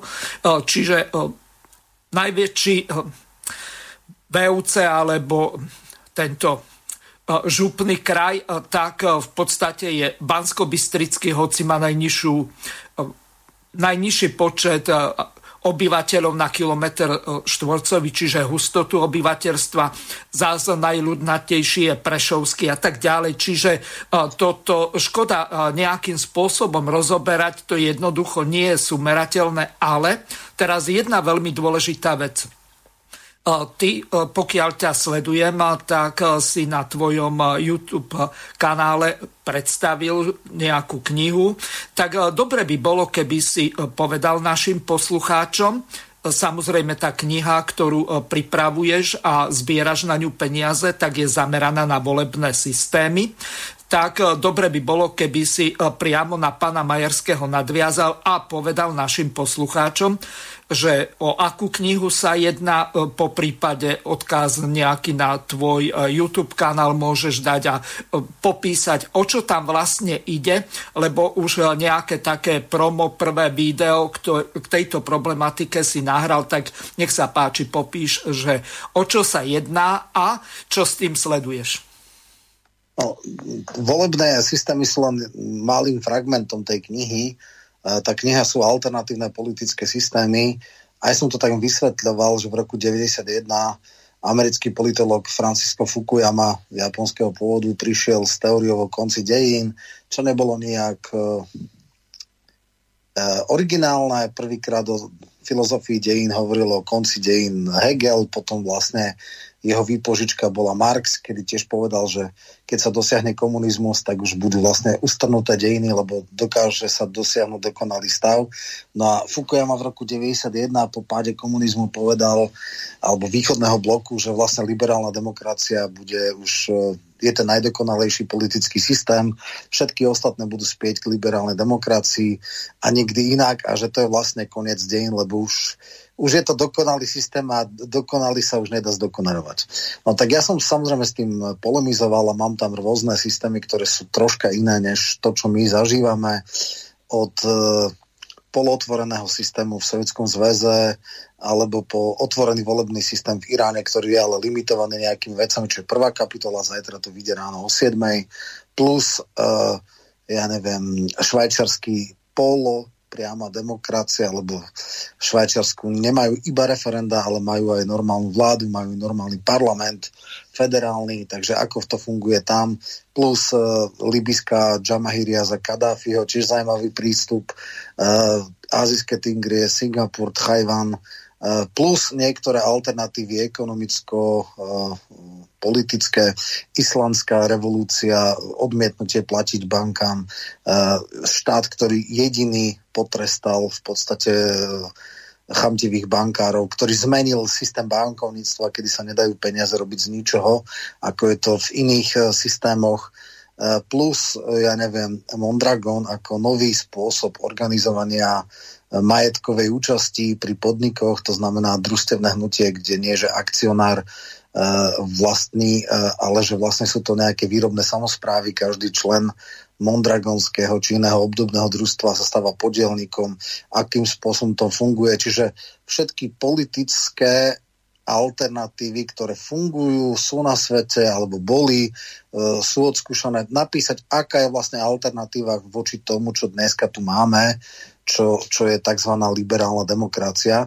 Je pravda, že niektorými divočinami typu Kim Jong-unová Severná Korea som sa nevenoval, lebo to naozaj nie je objekt akýmkoľvek spôsob hodný nejaké inšpirácie, ale všetkých, kde aspoň isté fragmenty sú, aby sme teda uzavreli celý ten model, tak budú tam aj stavovský štát, čo je teda prípadová štúdia, politický program, čiže korporatívny štát, nie korporačný vládnutie, ale korporativizmu, čiže tripartita ako keby, čo bol ten talianský model v 20. a 30. rokoch hlavne.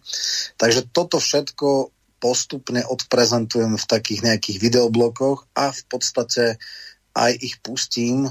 Uh, oni až aj vychádzali taký seriál mal najprv 7 častí, ale hovorím, niektoré on v podstate bol odprezentovaný u nebohého uh, no, Zemovek uh, b, b, uh, Marian Benka.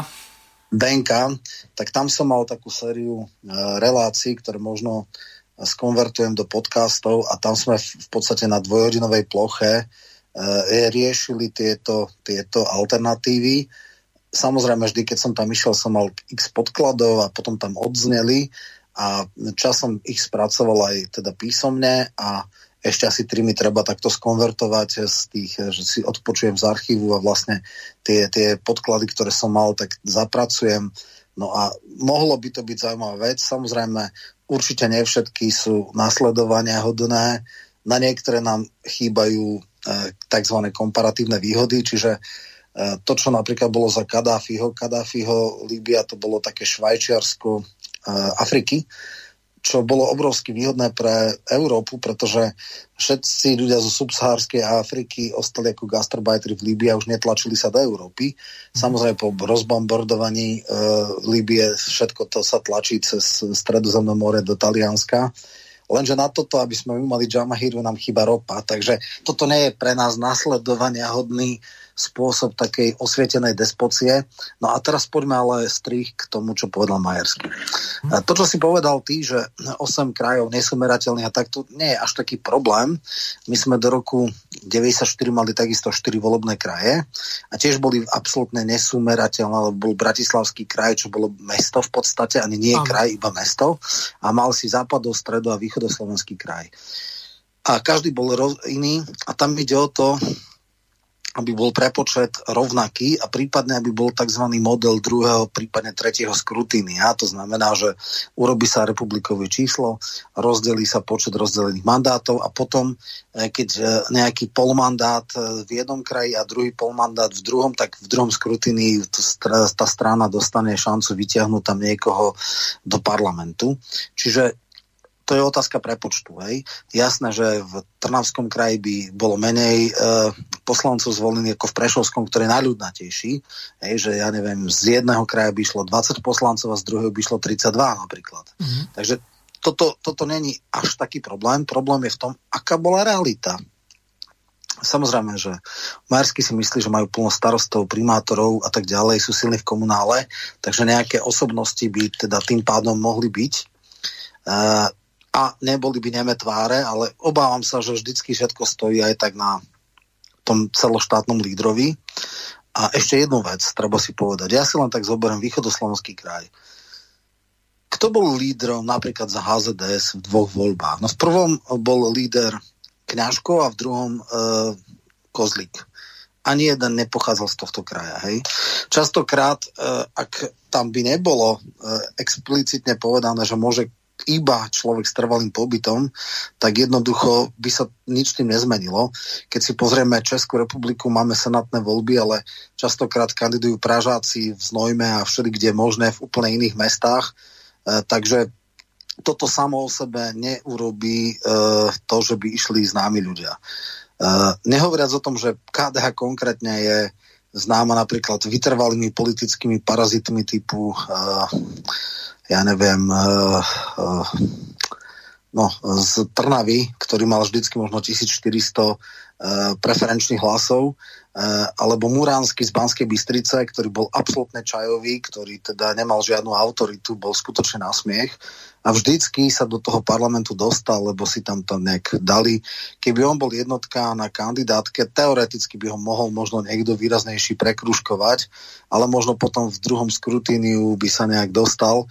Čiže e, toto samo o sebe nevygeneruje osobnosti. Hej? A to už nehovorím o ostatných. E, to znamená, toto nie je všeliek. Samozrejme, politické strany to nechcú, preto lebo e, postaviť 8 lídrov, ktorí sú dostatočne e, charizmatický, majú silný príbeh, vedia osloviť, je veľký problém. Hej? Mm-hmm. Uh, veľmi málo stran má 8 rovnocenných, porovnateľných lídrov. Vždycky je to lepšie na, naviazať to na jedného uh, na jedného všeobecne známeho celoslovenského lídra a ten to vyťahne ďalej. Ten dá no a... 150-160 tisíc a strana je v parlamente. Zoberme tak. si Kolár, Kotleba alebo ďalší, e, ktorí dali Presne. E, viac ako 150 tisíc a tým no. pádom už nejakí nimanti sa tam dopočítajú a hotovo.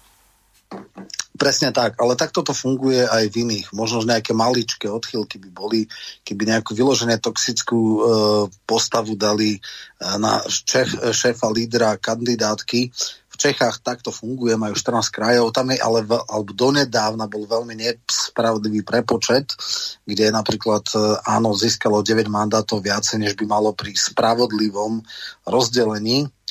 To sa ale práve e, rieši tými druhými skrutíniami. Druhé a tretie skrutínium, to znamená, tie zbytkové hlasy sa potom zrátajú a pridelia sa strane. Takže Takže e, niečo v tomto zmysle by bolo, ale keď si zoberieme napríklad také Sasku, ktorí mali jedno volebné obdobie najvzdialenejšieho poslanca v Stupave, hej, to bol Galko, všetko ostatní boli Bratislavčania, tak samozrejme chápem, že to je troška problém, ale ono, keď aj sú tie volebné kraje, častokrát sa dá, že no dobre, však e, nie si stadial, ale si rodák stadial, tak budeš tam líder, že tam si sa narodil a ja neviem, do výšky si tam býval, čiže častokrát sa to šidí.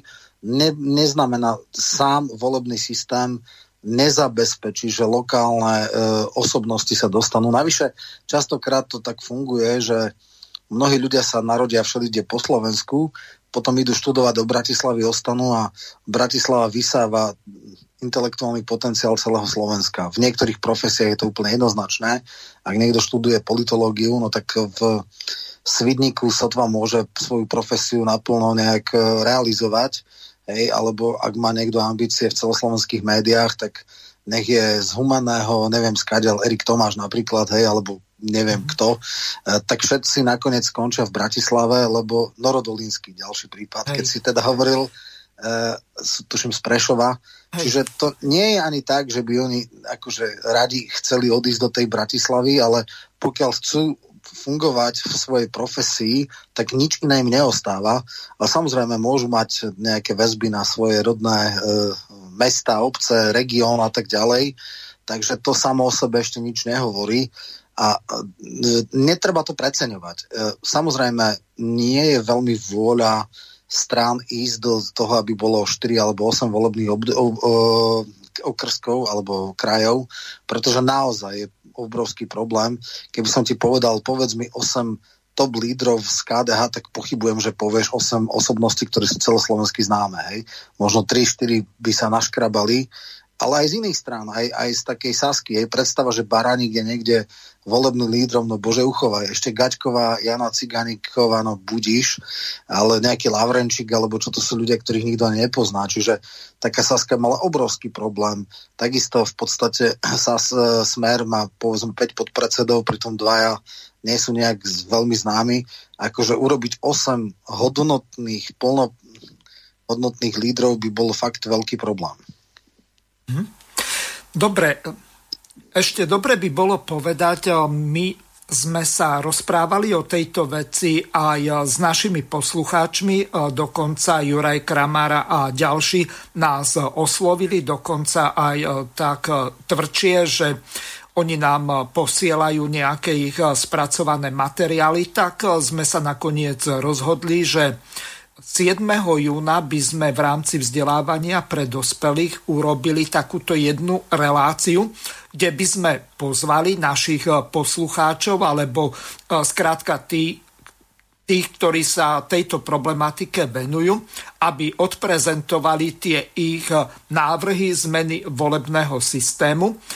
Vieme, že čo ja viem, napríklad Jolt Šimon ten presadzoval, tuším, že 18 tých žúb či regiónov.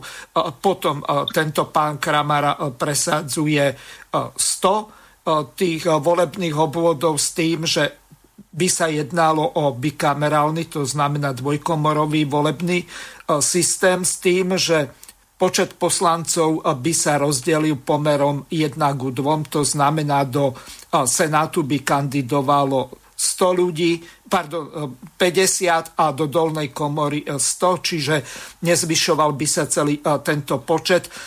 Má to hromadu aj výhod, aj nevýhod, tak budem rád, ak prídu títo záujemcovia. Týmto môžeme urobiť nejakú takú verejnú objednávku. Čas je ešte dovtedy relatívne dlhý, to sú dva týždne, čiže pokiaľ budete mať niektorý záujem, tak nemusíte ani niekde do štúdia chodiť. Stačí, že napíšete e-mail na tú známu e-mailovú adresu studio.bb.ju zavinač gmail.com odporúčam výlučne používať gmailovú adresu, lebo pokiaľ napíšete s doménou slobodný vysielač.sk, tak to e, príde do aktuálnej relácie a ja to nemusím e, vôbec nájsť a môže to niektorý z kolegov zmazať, alebo ako. Čiže jednoducho píšte, pokiaľ máte záujem, po prípade môžete napísať aj Romanovi, ak chceš, môže zverejniť e-mailovú adresu.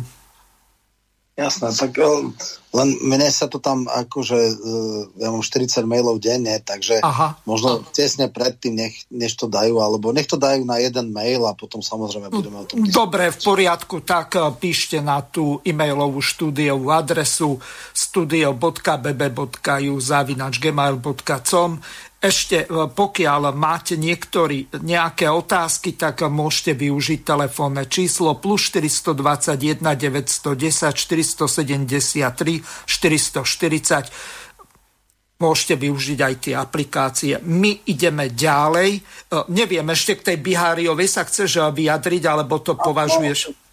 Môžeme, áno, áno, aj k tomu referendu. Áno. No, prvá základná vec, ja som mal videjko, kde som práve toto rozoberal a uh, je to v dvoch rovinách. Paradoxne, keď hovorí, že nie je ústavná právnička a pravdepodobne si vôbec rok 97 nepamätá, neviem koľko mala vtedy rokov, tak uh, nevdojak a možno nevedome uh, sa odvolala na judikát ústavného súdu. Uh, v roku 97 bolo referendum o okrem iného, to bola jedna z troch alebo štyroch otázok, priamej voľbe prezidenta. Áno vtedy Ivan Šimko urobil paragrafové znenie zákona a o tom akože návrhu zákona sa malo hlasovať. Čiže oni ako keby chceli prijať referendum už konkrétne znenie zákona. No ale to bolo v rozpore no, s ústavou, no, tuším, no, že článok 72, alebo... To, to, to, to. Pardon. Ústavný súd tesne predtým, než uh, teda sa vyhlasilo, než vyhlasilo, než sa začali rozdistribuovávať petičné hárky, alebo teda nie petičné, ale hlasovacie hárky. Hlasovacie hárky. Vyšlo, uh-huh. Áno, e, hlasovacie lístky. Vyšlo s veľmi trapným alibistickým a šalamunským judikátom, že je možné hlasovať o priamej nepriamej voľbe, ale v žiadnom prípade nie je možné prijať paragrafové znenie zákona a to viedlo k tomu, že keďže bol takýto judikát, tak vtedajší minister vnútra Gusto Krajčí mm-hmm. odmietol vytlačiť túto, túto vec, lebo ako keby vtedy ústavný súd povedal, že viete čo, no však môžete povedať, že či chcete alebo nie, ale o tom, aký prípadne ten zákon bude, rozhodnú aj tak poslanci, že to je len taký ako všeobecný, nef- neformálny návod, že či áno alebo nie. Hej. A tie parametre si nakoniec parlament e, stanoví tak či tak. To znamená, vtedy samozrejme besnela opozícia, e, sabotovali to e, starostovia, primátori opoziční a samozrejme začali teda stresne stíhať a vyhrážať sa krajčímu, že bude trestne stíhať, lebo zmaril referendum. Takzvané zmarené referendum.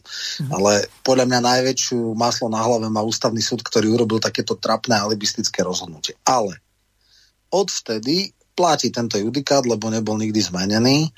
To znamená, že parlam, e, referendum dá nejaký základný pokyn a samozrejme dopracovať alebo ratifikovať ho musí parlament.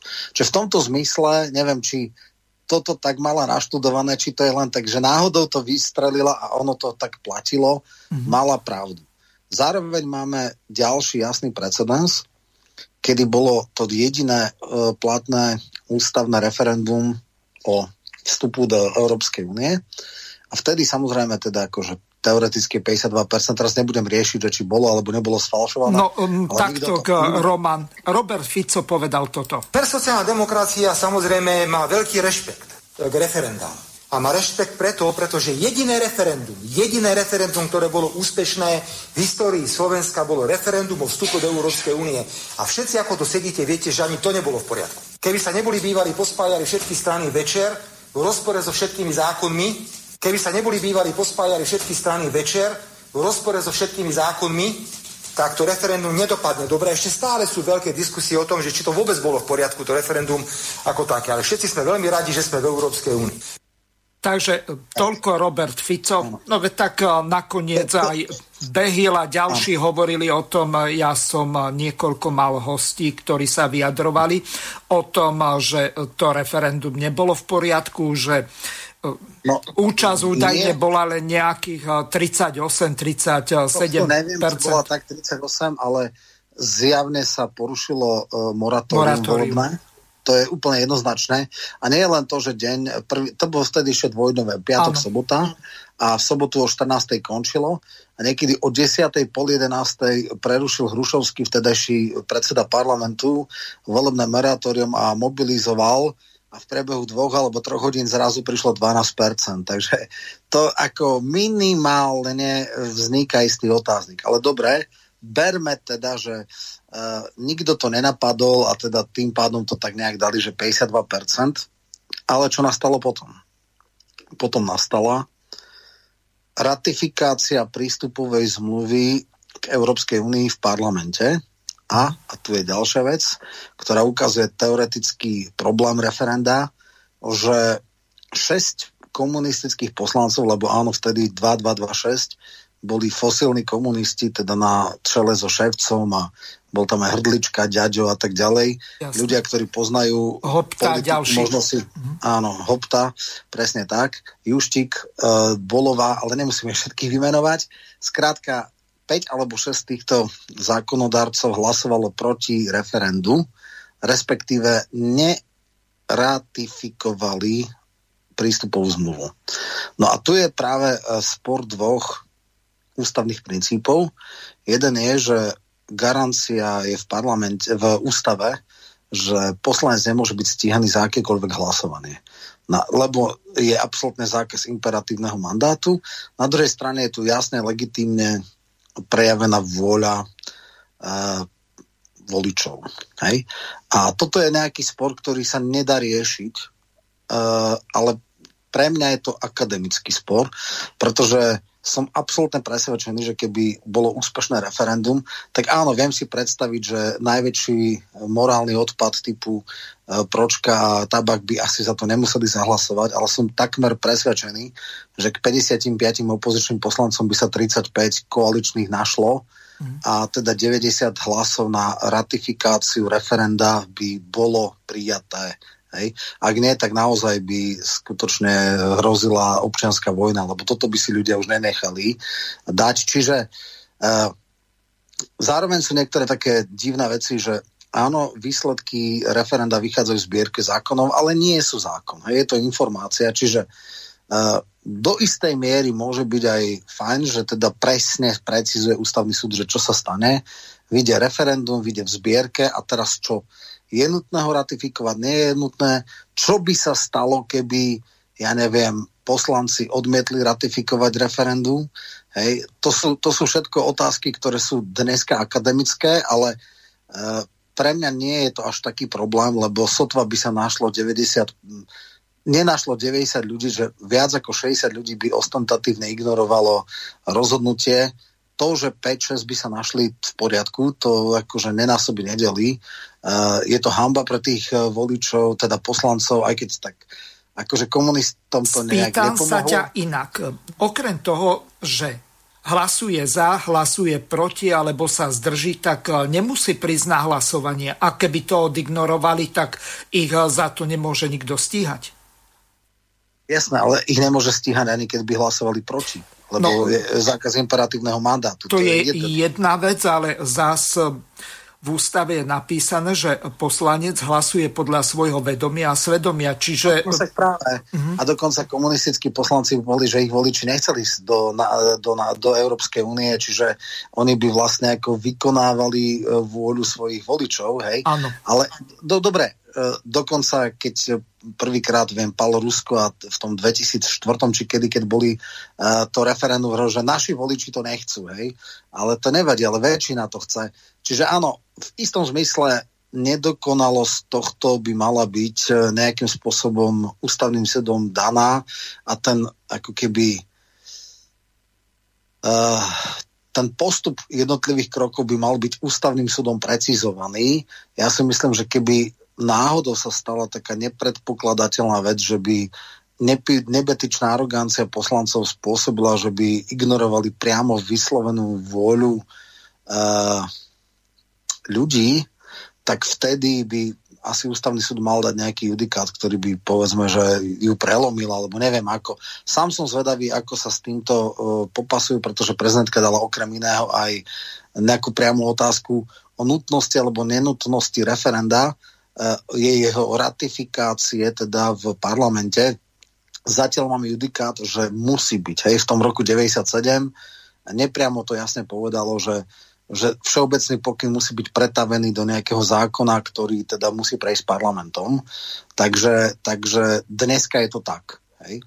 A samozrejme, e, technikálie toho sa povedzme budú precizovať, ale hovorím, e, aj tak si myslím, že to bola viac menej akademická, lebo e, táto koalícia okrem absolútnej neschopnosti má ešte ďalšiu vlastnosť a to je relatívne veľká zbabelosť a samozrejme aj pokrytectvo, ale e, ak niekto išiel s volebným e, programom z funkčnej referenda a potom by ostentitívne ignoroval, no viem, že ľudia typu Pročku by to dokázali, ale Uh, ale väčšina si myslím, že predsa len je, že uh, napriek tomu, že nemám veľké ilúzie o personálnom zostavení, tak si myslím, že, že tých 35 uh, ľudí s elementárnou mierou súdnosti by sa našlo dokonca aj v súčasnej koalícii. Robert Fico potom ako pani Čaputová mala tú tlačovku, tak eh, povedal toto. Pani Remišová dnes oznámila rozhodnutie prezidentky Slovenskej republiky pani Čaputovej skôr ako samotná prezidentka. O čom to svedčí? Je to korunný dôkaz toho, že prezidentka Čaputová sa opäť radila s predstaviteľmi vládnej koalície. Ja len dúfam, že tam nebola veľvyslankyňa USA. A dohodli sa, že referendum otázku, aby zmarili referendum, dajú na ústavný súd Slovenskej republiky. Týmto svojím krokom prezidentka Slovenskej republiky pani Čaputová potvrdila, že nie je prezidentkou všetkých, ale že je prezidentkou vládnej koalície a takých ľudí, ako je Pročko a jemu podobný. Chcem zagarantovať za stranu Smer sociálna demokracia, že zabezpečíme kvalifikované právne zastupovanie na ústavnom súde, aby sme uspeli. A ak by sa stalo, že ústavný súd bude pokračovať v šlapajach pani prezidentky, aby znemožnil referendum, tak sa určite obrátime na Európsky súd pre ľudské práva a dáme tomu takú váhu, ako treba. Prezidentka Slovenskej republiky dnes definitívne potopila priamu demokraciu. My sme predsa na Slovensku už mali podobné dve referendá s podobnou otázkou, ale nikto tieto otázky ústavnoprávne nespochybnil. Preto ešte raz môžeme skonštatovať, že pani prezidentka dnes potvrdila, že nie je prezidentkou všetkých. Tak ehm, to je jasné úplne od začiatku. No, skús toto okomentovať, aká je vlastne e, šanca uspieť na tom ústavnom súde, aj keď by tam neviem, aké brilantné zastúpenie bolo. tí sudcovia takisto nie sú stíhateľní za svoj právny názor.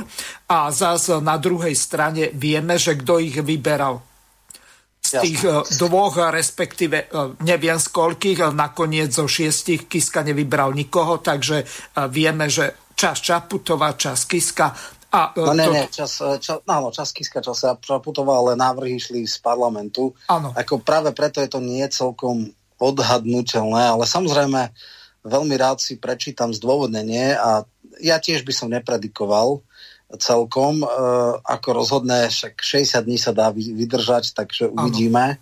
A, ale tá hneď prvá vec, že Remišova to o, o, o, oznámila, tak vo videjku som hneď povedal, že Remišova už hľada novú, nový flag, že bude hovorkyňa prezidentky, lebo však vie, že teda jej e, politická kariéra sa veľmi rýchlo končí, tak si hľadá asi nový flag. E, bolo to absolútne proti protokolu, bolo to absolútne nevhodné, lebo ona nemá čo hovoriť to, čo sa dohodlo u prezidentky.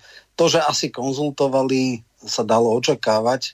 Či tam bola pani z americkej ambasády, to neviem potvrdiť, ale v pohode ja som vlastne v tom komentári povedal jednu vec.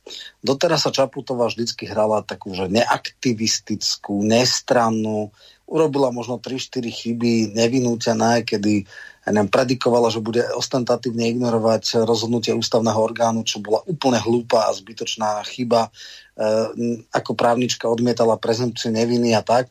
Ale nebolo toho tak veľa. Hej? Akože Kiska to robil na dennom poriadku, ona urobila 4-5 prešľapov toto je chyba v tom zmysle, že nikdy nebol tak silný mandát. Väčšina tých referent bola tak 380 do 400 tisíc. 600 tisíc v čase pandemického obdobia, kedy sa v podstate nedali zberať podpisy, je tak silný, eh, by som povedal, tak silné gesto uh, spoločnosti, že keby mala nejaký cit, ja neviem, či Leško, alebo kto je to radil, ale keby chcela byť za tú peknú, za ktorú ona vystupuje, ona naozaj nejde do konfliktov, vyhýba sa konfliktom, sem tam dá nejaké to gesto, že keď už sa úplne nedá, tak povie, že teda nech e, Matovič odstúpi a, a umožní vyriešenie krízy, ale naozaj, keď si to zoberieme s takým Zemanom, tak je veľmi, veľmi zdržanlivá a chce to hrať na všetky strany, nakoniec výsledky aj medzi opozičnými poslancami, dokonca že 30-35% z LSNS akceptuje ju ako prezidentku a nemá z ňou problém a, a ja neviem, aj medzi smerom e, a ohlasu, že nehovoriac, má dosť veľa priaznivcov. Čiže toto, tú vec, ako si si povedal, že nám je to jasné, hej, ale bežným ľuďom, ktorí denne nesledujú politiku, tak stále mohla vytvárať nejakú ilúziu, že naozaj nestrana. Týmto aktom... Myslíte si, že je liberálna demokracia? Pardon, pokračuj ďalej. Týto, týmto aktom tá hra na to, že nestranná, akože skončila, padla jej maska a jednoznačne sa postavila na stranu opozície, eh, koalície, koalície samozrejme. Bola to podľa mňa hlúpa, nevyhnútená chyba, ale v poriadku, máme pre budúcnosť precedens. Sám som zvedavý, ako ústavný súd rozhodne a e, uvidíme. Nakoniec v svetle posledných udalostí politických možno nakoniec ani to referendum nebude potrebné, lebo táto partia sa zosype sama, ale budeme mať aspoň pre budúcnosť judikát. A budeme vedieť, či s touto politickou kartou sa pre budúcnosť bude dať hrať, alebo nebude dať. Ja som medzi tým našiel to, čo súdružka Remišova povedala, ale um, ten úvod je celkom dobrý, ten sa mi celkom páčil, že kde uh, vieme vypráskať hromadu miliónov eur a pritom uh, nemáme na Maticu Slovensku, nemáme peniaze na múzeum SMP a ďalšie. Ten pôjde na boj s dezinformáciami v rámci tohto plánu? Boj s dezinformáciami je dôležitou súčasťou digitalizácie, pretože vidíme, že dezinformácie sa pre, po, presúvajú hlavne do online priestoru. My sme v pláne obnovy vyčlenili na boj s dezinformáciami minimálne 20 miliónov eur. Do toho patria aj opatrenia v oblasti umelej inteligencie, rozoznávania prírodzeného jazyka, to znamená, aby sme mali nástroje e, na automatické rozoznávanie hoaxov a dezinformácií. Samozrejme, je to dlhá cesta, ale môžu to byť práve slovenské inovatívne riešenia, ktoré by nám mohli v tomto pomôcť.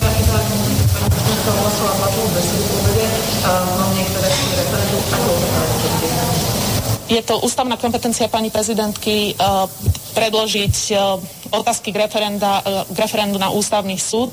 Ja som rada, že pani prezidentka túto svoju kompetenciu využila. V ústave je zadefinované, že poslanec, respektíve volebné obdobie trvá 4 roky, ale akékoľvek bude rozhodnutie ústavného súdu, my to rozhodnutie ústavného súdu budeme rešpektovať.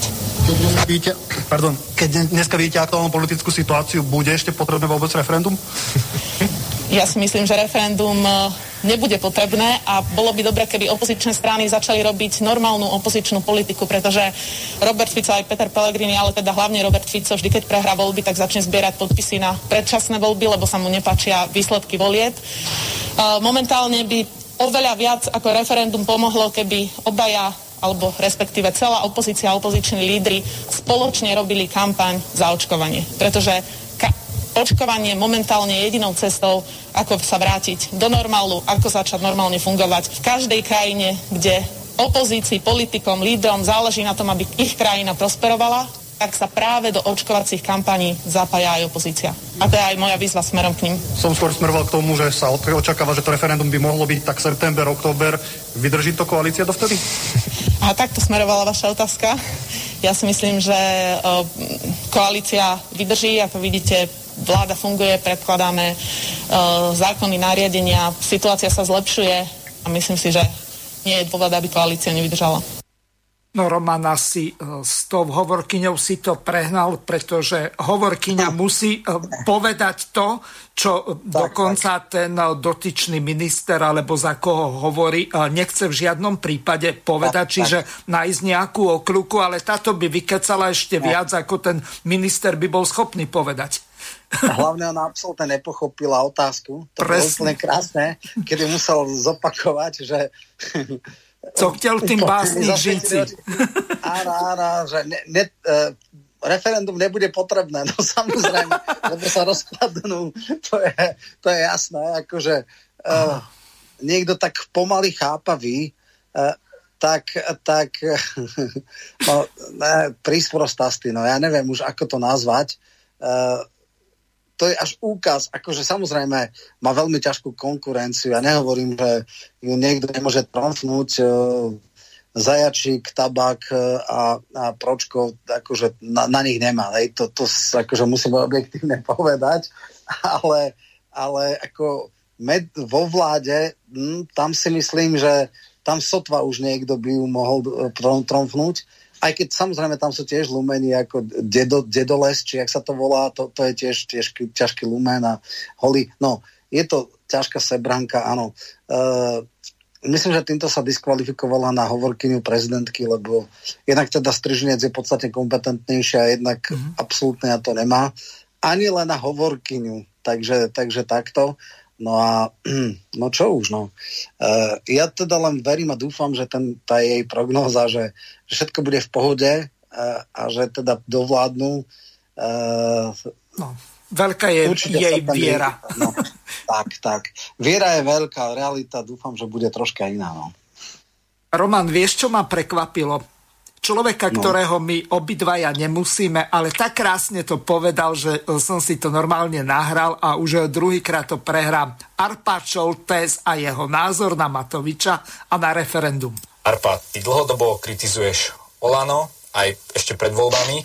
Chcem sa ťa spýtať, ak by Igor Matovič zostal stále v exekutíve, bola by lepšia možnosť predčasných volieb, aby sa dostal preč? Ja si v tomto okamihu už myslím, že naozaj áno, že najlepším riešením tejto situácie by boli predčasné voľby a teraz je úplne jedno, že čo z nich vylezie. V podstate tu nie je alternatíva. Ako Pelegrini sa mi nepáči, nič viac ako Igor Matovič, keď z úplne iných dôvodov. E, Fica nemusíme ani spomínať, ale tak ten už hádam nemá šancu, že zostavovať vládu. E, výsledný efekt bude rovnaká pohroma, možno, neviem, neviem to odhadnúť, ale stále pri tých voľbách je šanca, že vy, vylezie niečo nové, niečo, čo nečakáme. Však napokon ani na Igora Matoviča by nebolo, neviem, pol roka pred voľbami nikto stavil väčšiu sumu. Čiže aspoň nejaká nádej by tu bola, pretože keď bude pokračovať to, čo tu máme teraz, to naozaj nedopadne dobre. To je tá pozitívna stránka veci. Otázka je, to čo si už ty hovoril, že tie voľby, takéto voľby vygenerovali možno ešte niečo oveľa horšie. To sú tvoje áno, vlastné slova. Áno, to je ďalšia z možností, ale čím neskôr tie voľby prídu, tým viac frustrácia hnevu stihne Igor Matovič spoločnosti vygenerovať a tým väčší extrém môže z tých volieb výjsť.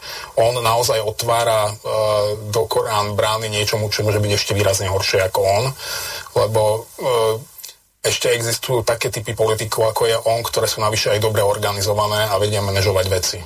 Z tohto pohľadu Peter Pellegrini je pre mnohých ľudí, vieme, že je líder preferenčný, mnohí ľudia možno aj tvojej bubliny alebo našej bubliny povedia, že takto by to aspoň nejako ten štát fungoval. Ako, ako ty hodnotíš, keby táto strana vyhrala voľby a mala by hlavnú teda účasť na vláde? Toto je, úplne, toto je úplne racionálna úvaha. E, áno, Peter Pellegrini je človek, ktorý by dokázal aspoň e, udržať e, v chode elementárne funkcie štátu, čo Igor Matovič absolútne nezvládal. E, ja by som možno ani nemal úplne problém s Petrom Pelegrinim ako s osobou, aj keď teda určite by to nikdy nebola moja osobná voľba. Ale povedzme si, že Pelegrini nie je Fico. Nie, nie, nie je Fico ani v spôsoboch, ani, ani v cieľoch, ani naozaj osobnostne. Je to niekto úplne iný. Ale zase, keď sa pozriem, koho každého si z pôvodného smeru zobral so sebou, že tam sú ľudia ako Žiga, ako Erik Tomáš, tak e, neexistuje racionálny dôvod očakávať, že bude robiť inú politiku, ako robil pred ním Robert Fico. Nie Takže toľko Arpa Čoltes, Startup a rozhovor s ním. Roman, teraz tá ťažká otázka na teba. Dajme tomu, že ústavný súd nejakým spôsobom bude lucidný, že vyrieši tie základné problémy, ktoré tam dala pani prezidentka, povie, e, že je to v súlade e, s ústavou. Nakoniec dve také referenda už boli v roku 2000 a 2004, takže žiaden problém. A teraz príde 51% ľudí a 98% bude za to, aby padla vláda, lebo tí ostatní budú uh, burcovať, aby nešli voliť. Takže, no, skrátka, zoberme si situáciu, že budú predčasné voľby a teraz podľa týchto prieskumov tak vidno, že progresívne Slovensko niekde medzi 6 až nejakými 8, možno 9 percentami sa pohybuje. Potom Saska vysoko nad 10, Pelegrini vysoko nad 20, blížiaci sa k nejakým 25. Neviem, aká bude situácia. Jeden ten prieskum, tuším, neviem, či to ako bolo, alebo aká agentúra, tak tam to vyšlo na 97 mandátov, že by tejto koalícii potenciálnej progresívne Slovensko, Saska a Peleho hlasnici, že by to dali. E, čiže ešte keď sa pripočítajú tie hlasy, e, ktoré sa prepadli, teraz vieme, že e, jedna tretina voličov, tak v podstate ich hlasy sa prepadli, takže tie sa pripočítajú. Oni by mohli mať ústavnú väčšinu. A teraz si zober, že čo e, za takýchto okolností tam by nebol problém nejaký LGBT e, program alebo adopcie e, deti týmito homosexuálnymi pármi, voľný predaj, čo ja viem, marihuany a ďalších mekých drog a takéto zvrátenosti. Čiže za týchto okolností ako to ty vlastne vidíš a či ten Arpad náhodou nemal aj pravdu?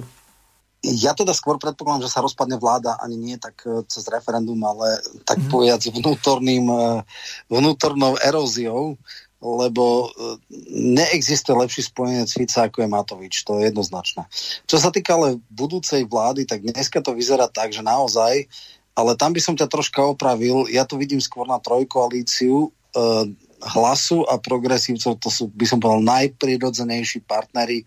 Obaja sú nominálne ľavicoví, obaja sú, uh, majú silný liberálny rozsah. Uh, uh, hlas sú typická európska euroľavica, čiže to ako s, progresívce, s progresívcami jedna ruka. Áno.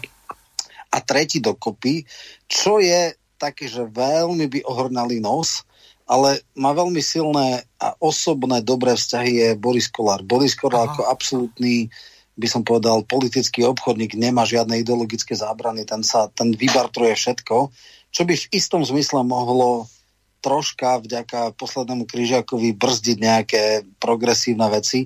Veľmi by s tým mal asi Biháriová problém, ale uh, programovo je veľmi ťažko kompatibilný libertariánsky sulík. Buď by musel totálne poprieť všetok svoj program, alebo jednoducho ťažko by sa na Román, na chvíľu ťa zastavím. Teraz mi napadla jedna taká konšpiračná myšlienka. Ja som ti to už eh, pred nejakým časom eh, poslal, možno nejaký týždeň dozadu.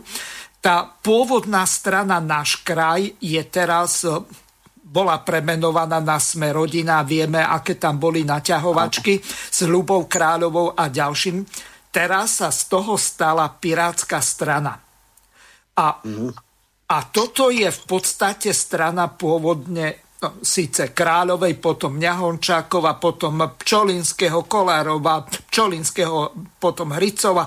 Teraz neviem, kto to vlastne vlastní, ale je to v podstate strana taká, že e, tá špekulácia, e, ktorá sa e, teraz e, deje v českom parlamente, že v podstate stan a piráti dokážu poraziť Babiša. Keby Kolár zabral a s tými jeho konkubínami a faninkami a neviem čo sa šupol do tejto strany, tak podstate Kolár môže ostať sme rodina, bude z toho konzervatívna strana a Kolár má liberálnu stranu par excellence taká, že by mohla ísť e, úplne v koalícii s progresívcami. Vidíš ty to aj takto?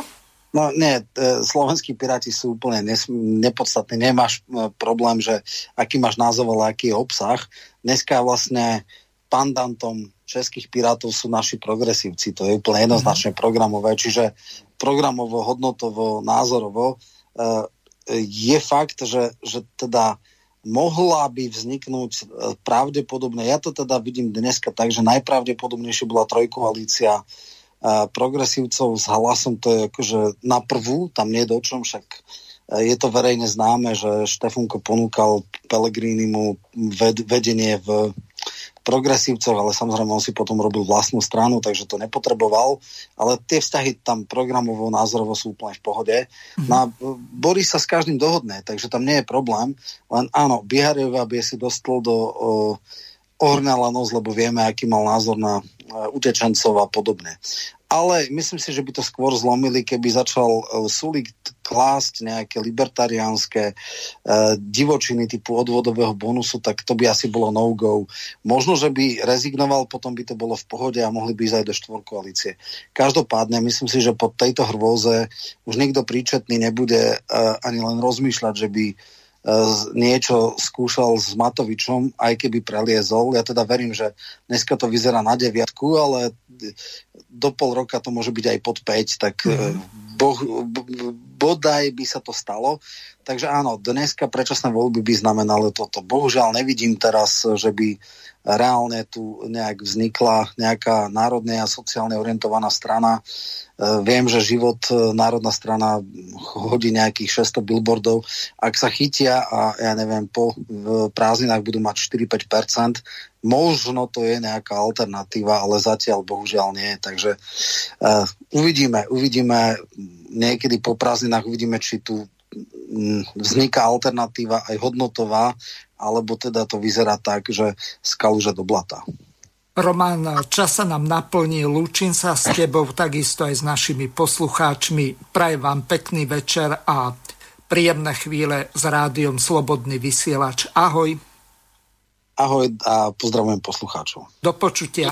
Vysielací čas dnešnej relácie veľmi rýchlo uplynul, tak sa s vami zo štúdia Banska Bystrica Juh lúči moderátor a zúkar Miroslav Hazucha, ktorý vás touto reláciou sprevádzal. Vážené poslucháčky a poslucháči, budeme veľmi radi, ak nám zachováte nielen priazeň, ale ak nám aj napíšete vaše podnety a návrhy na zlepšenie relácie, lebo bez spätnej väzby nebudeme vedieť relácie zlepšovať, za čo vám vopred veľmi pekne ďakujem. Do počutia. Táto relácia vznikla za podpory dobrovoľných príspevkov našich poslucháčov. I ty sa k ním môžeš pridať. Viac informácií nájdeš na www.slobodnyvysielac.sk Ďakujeme.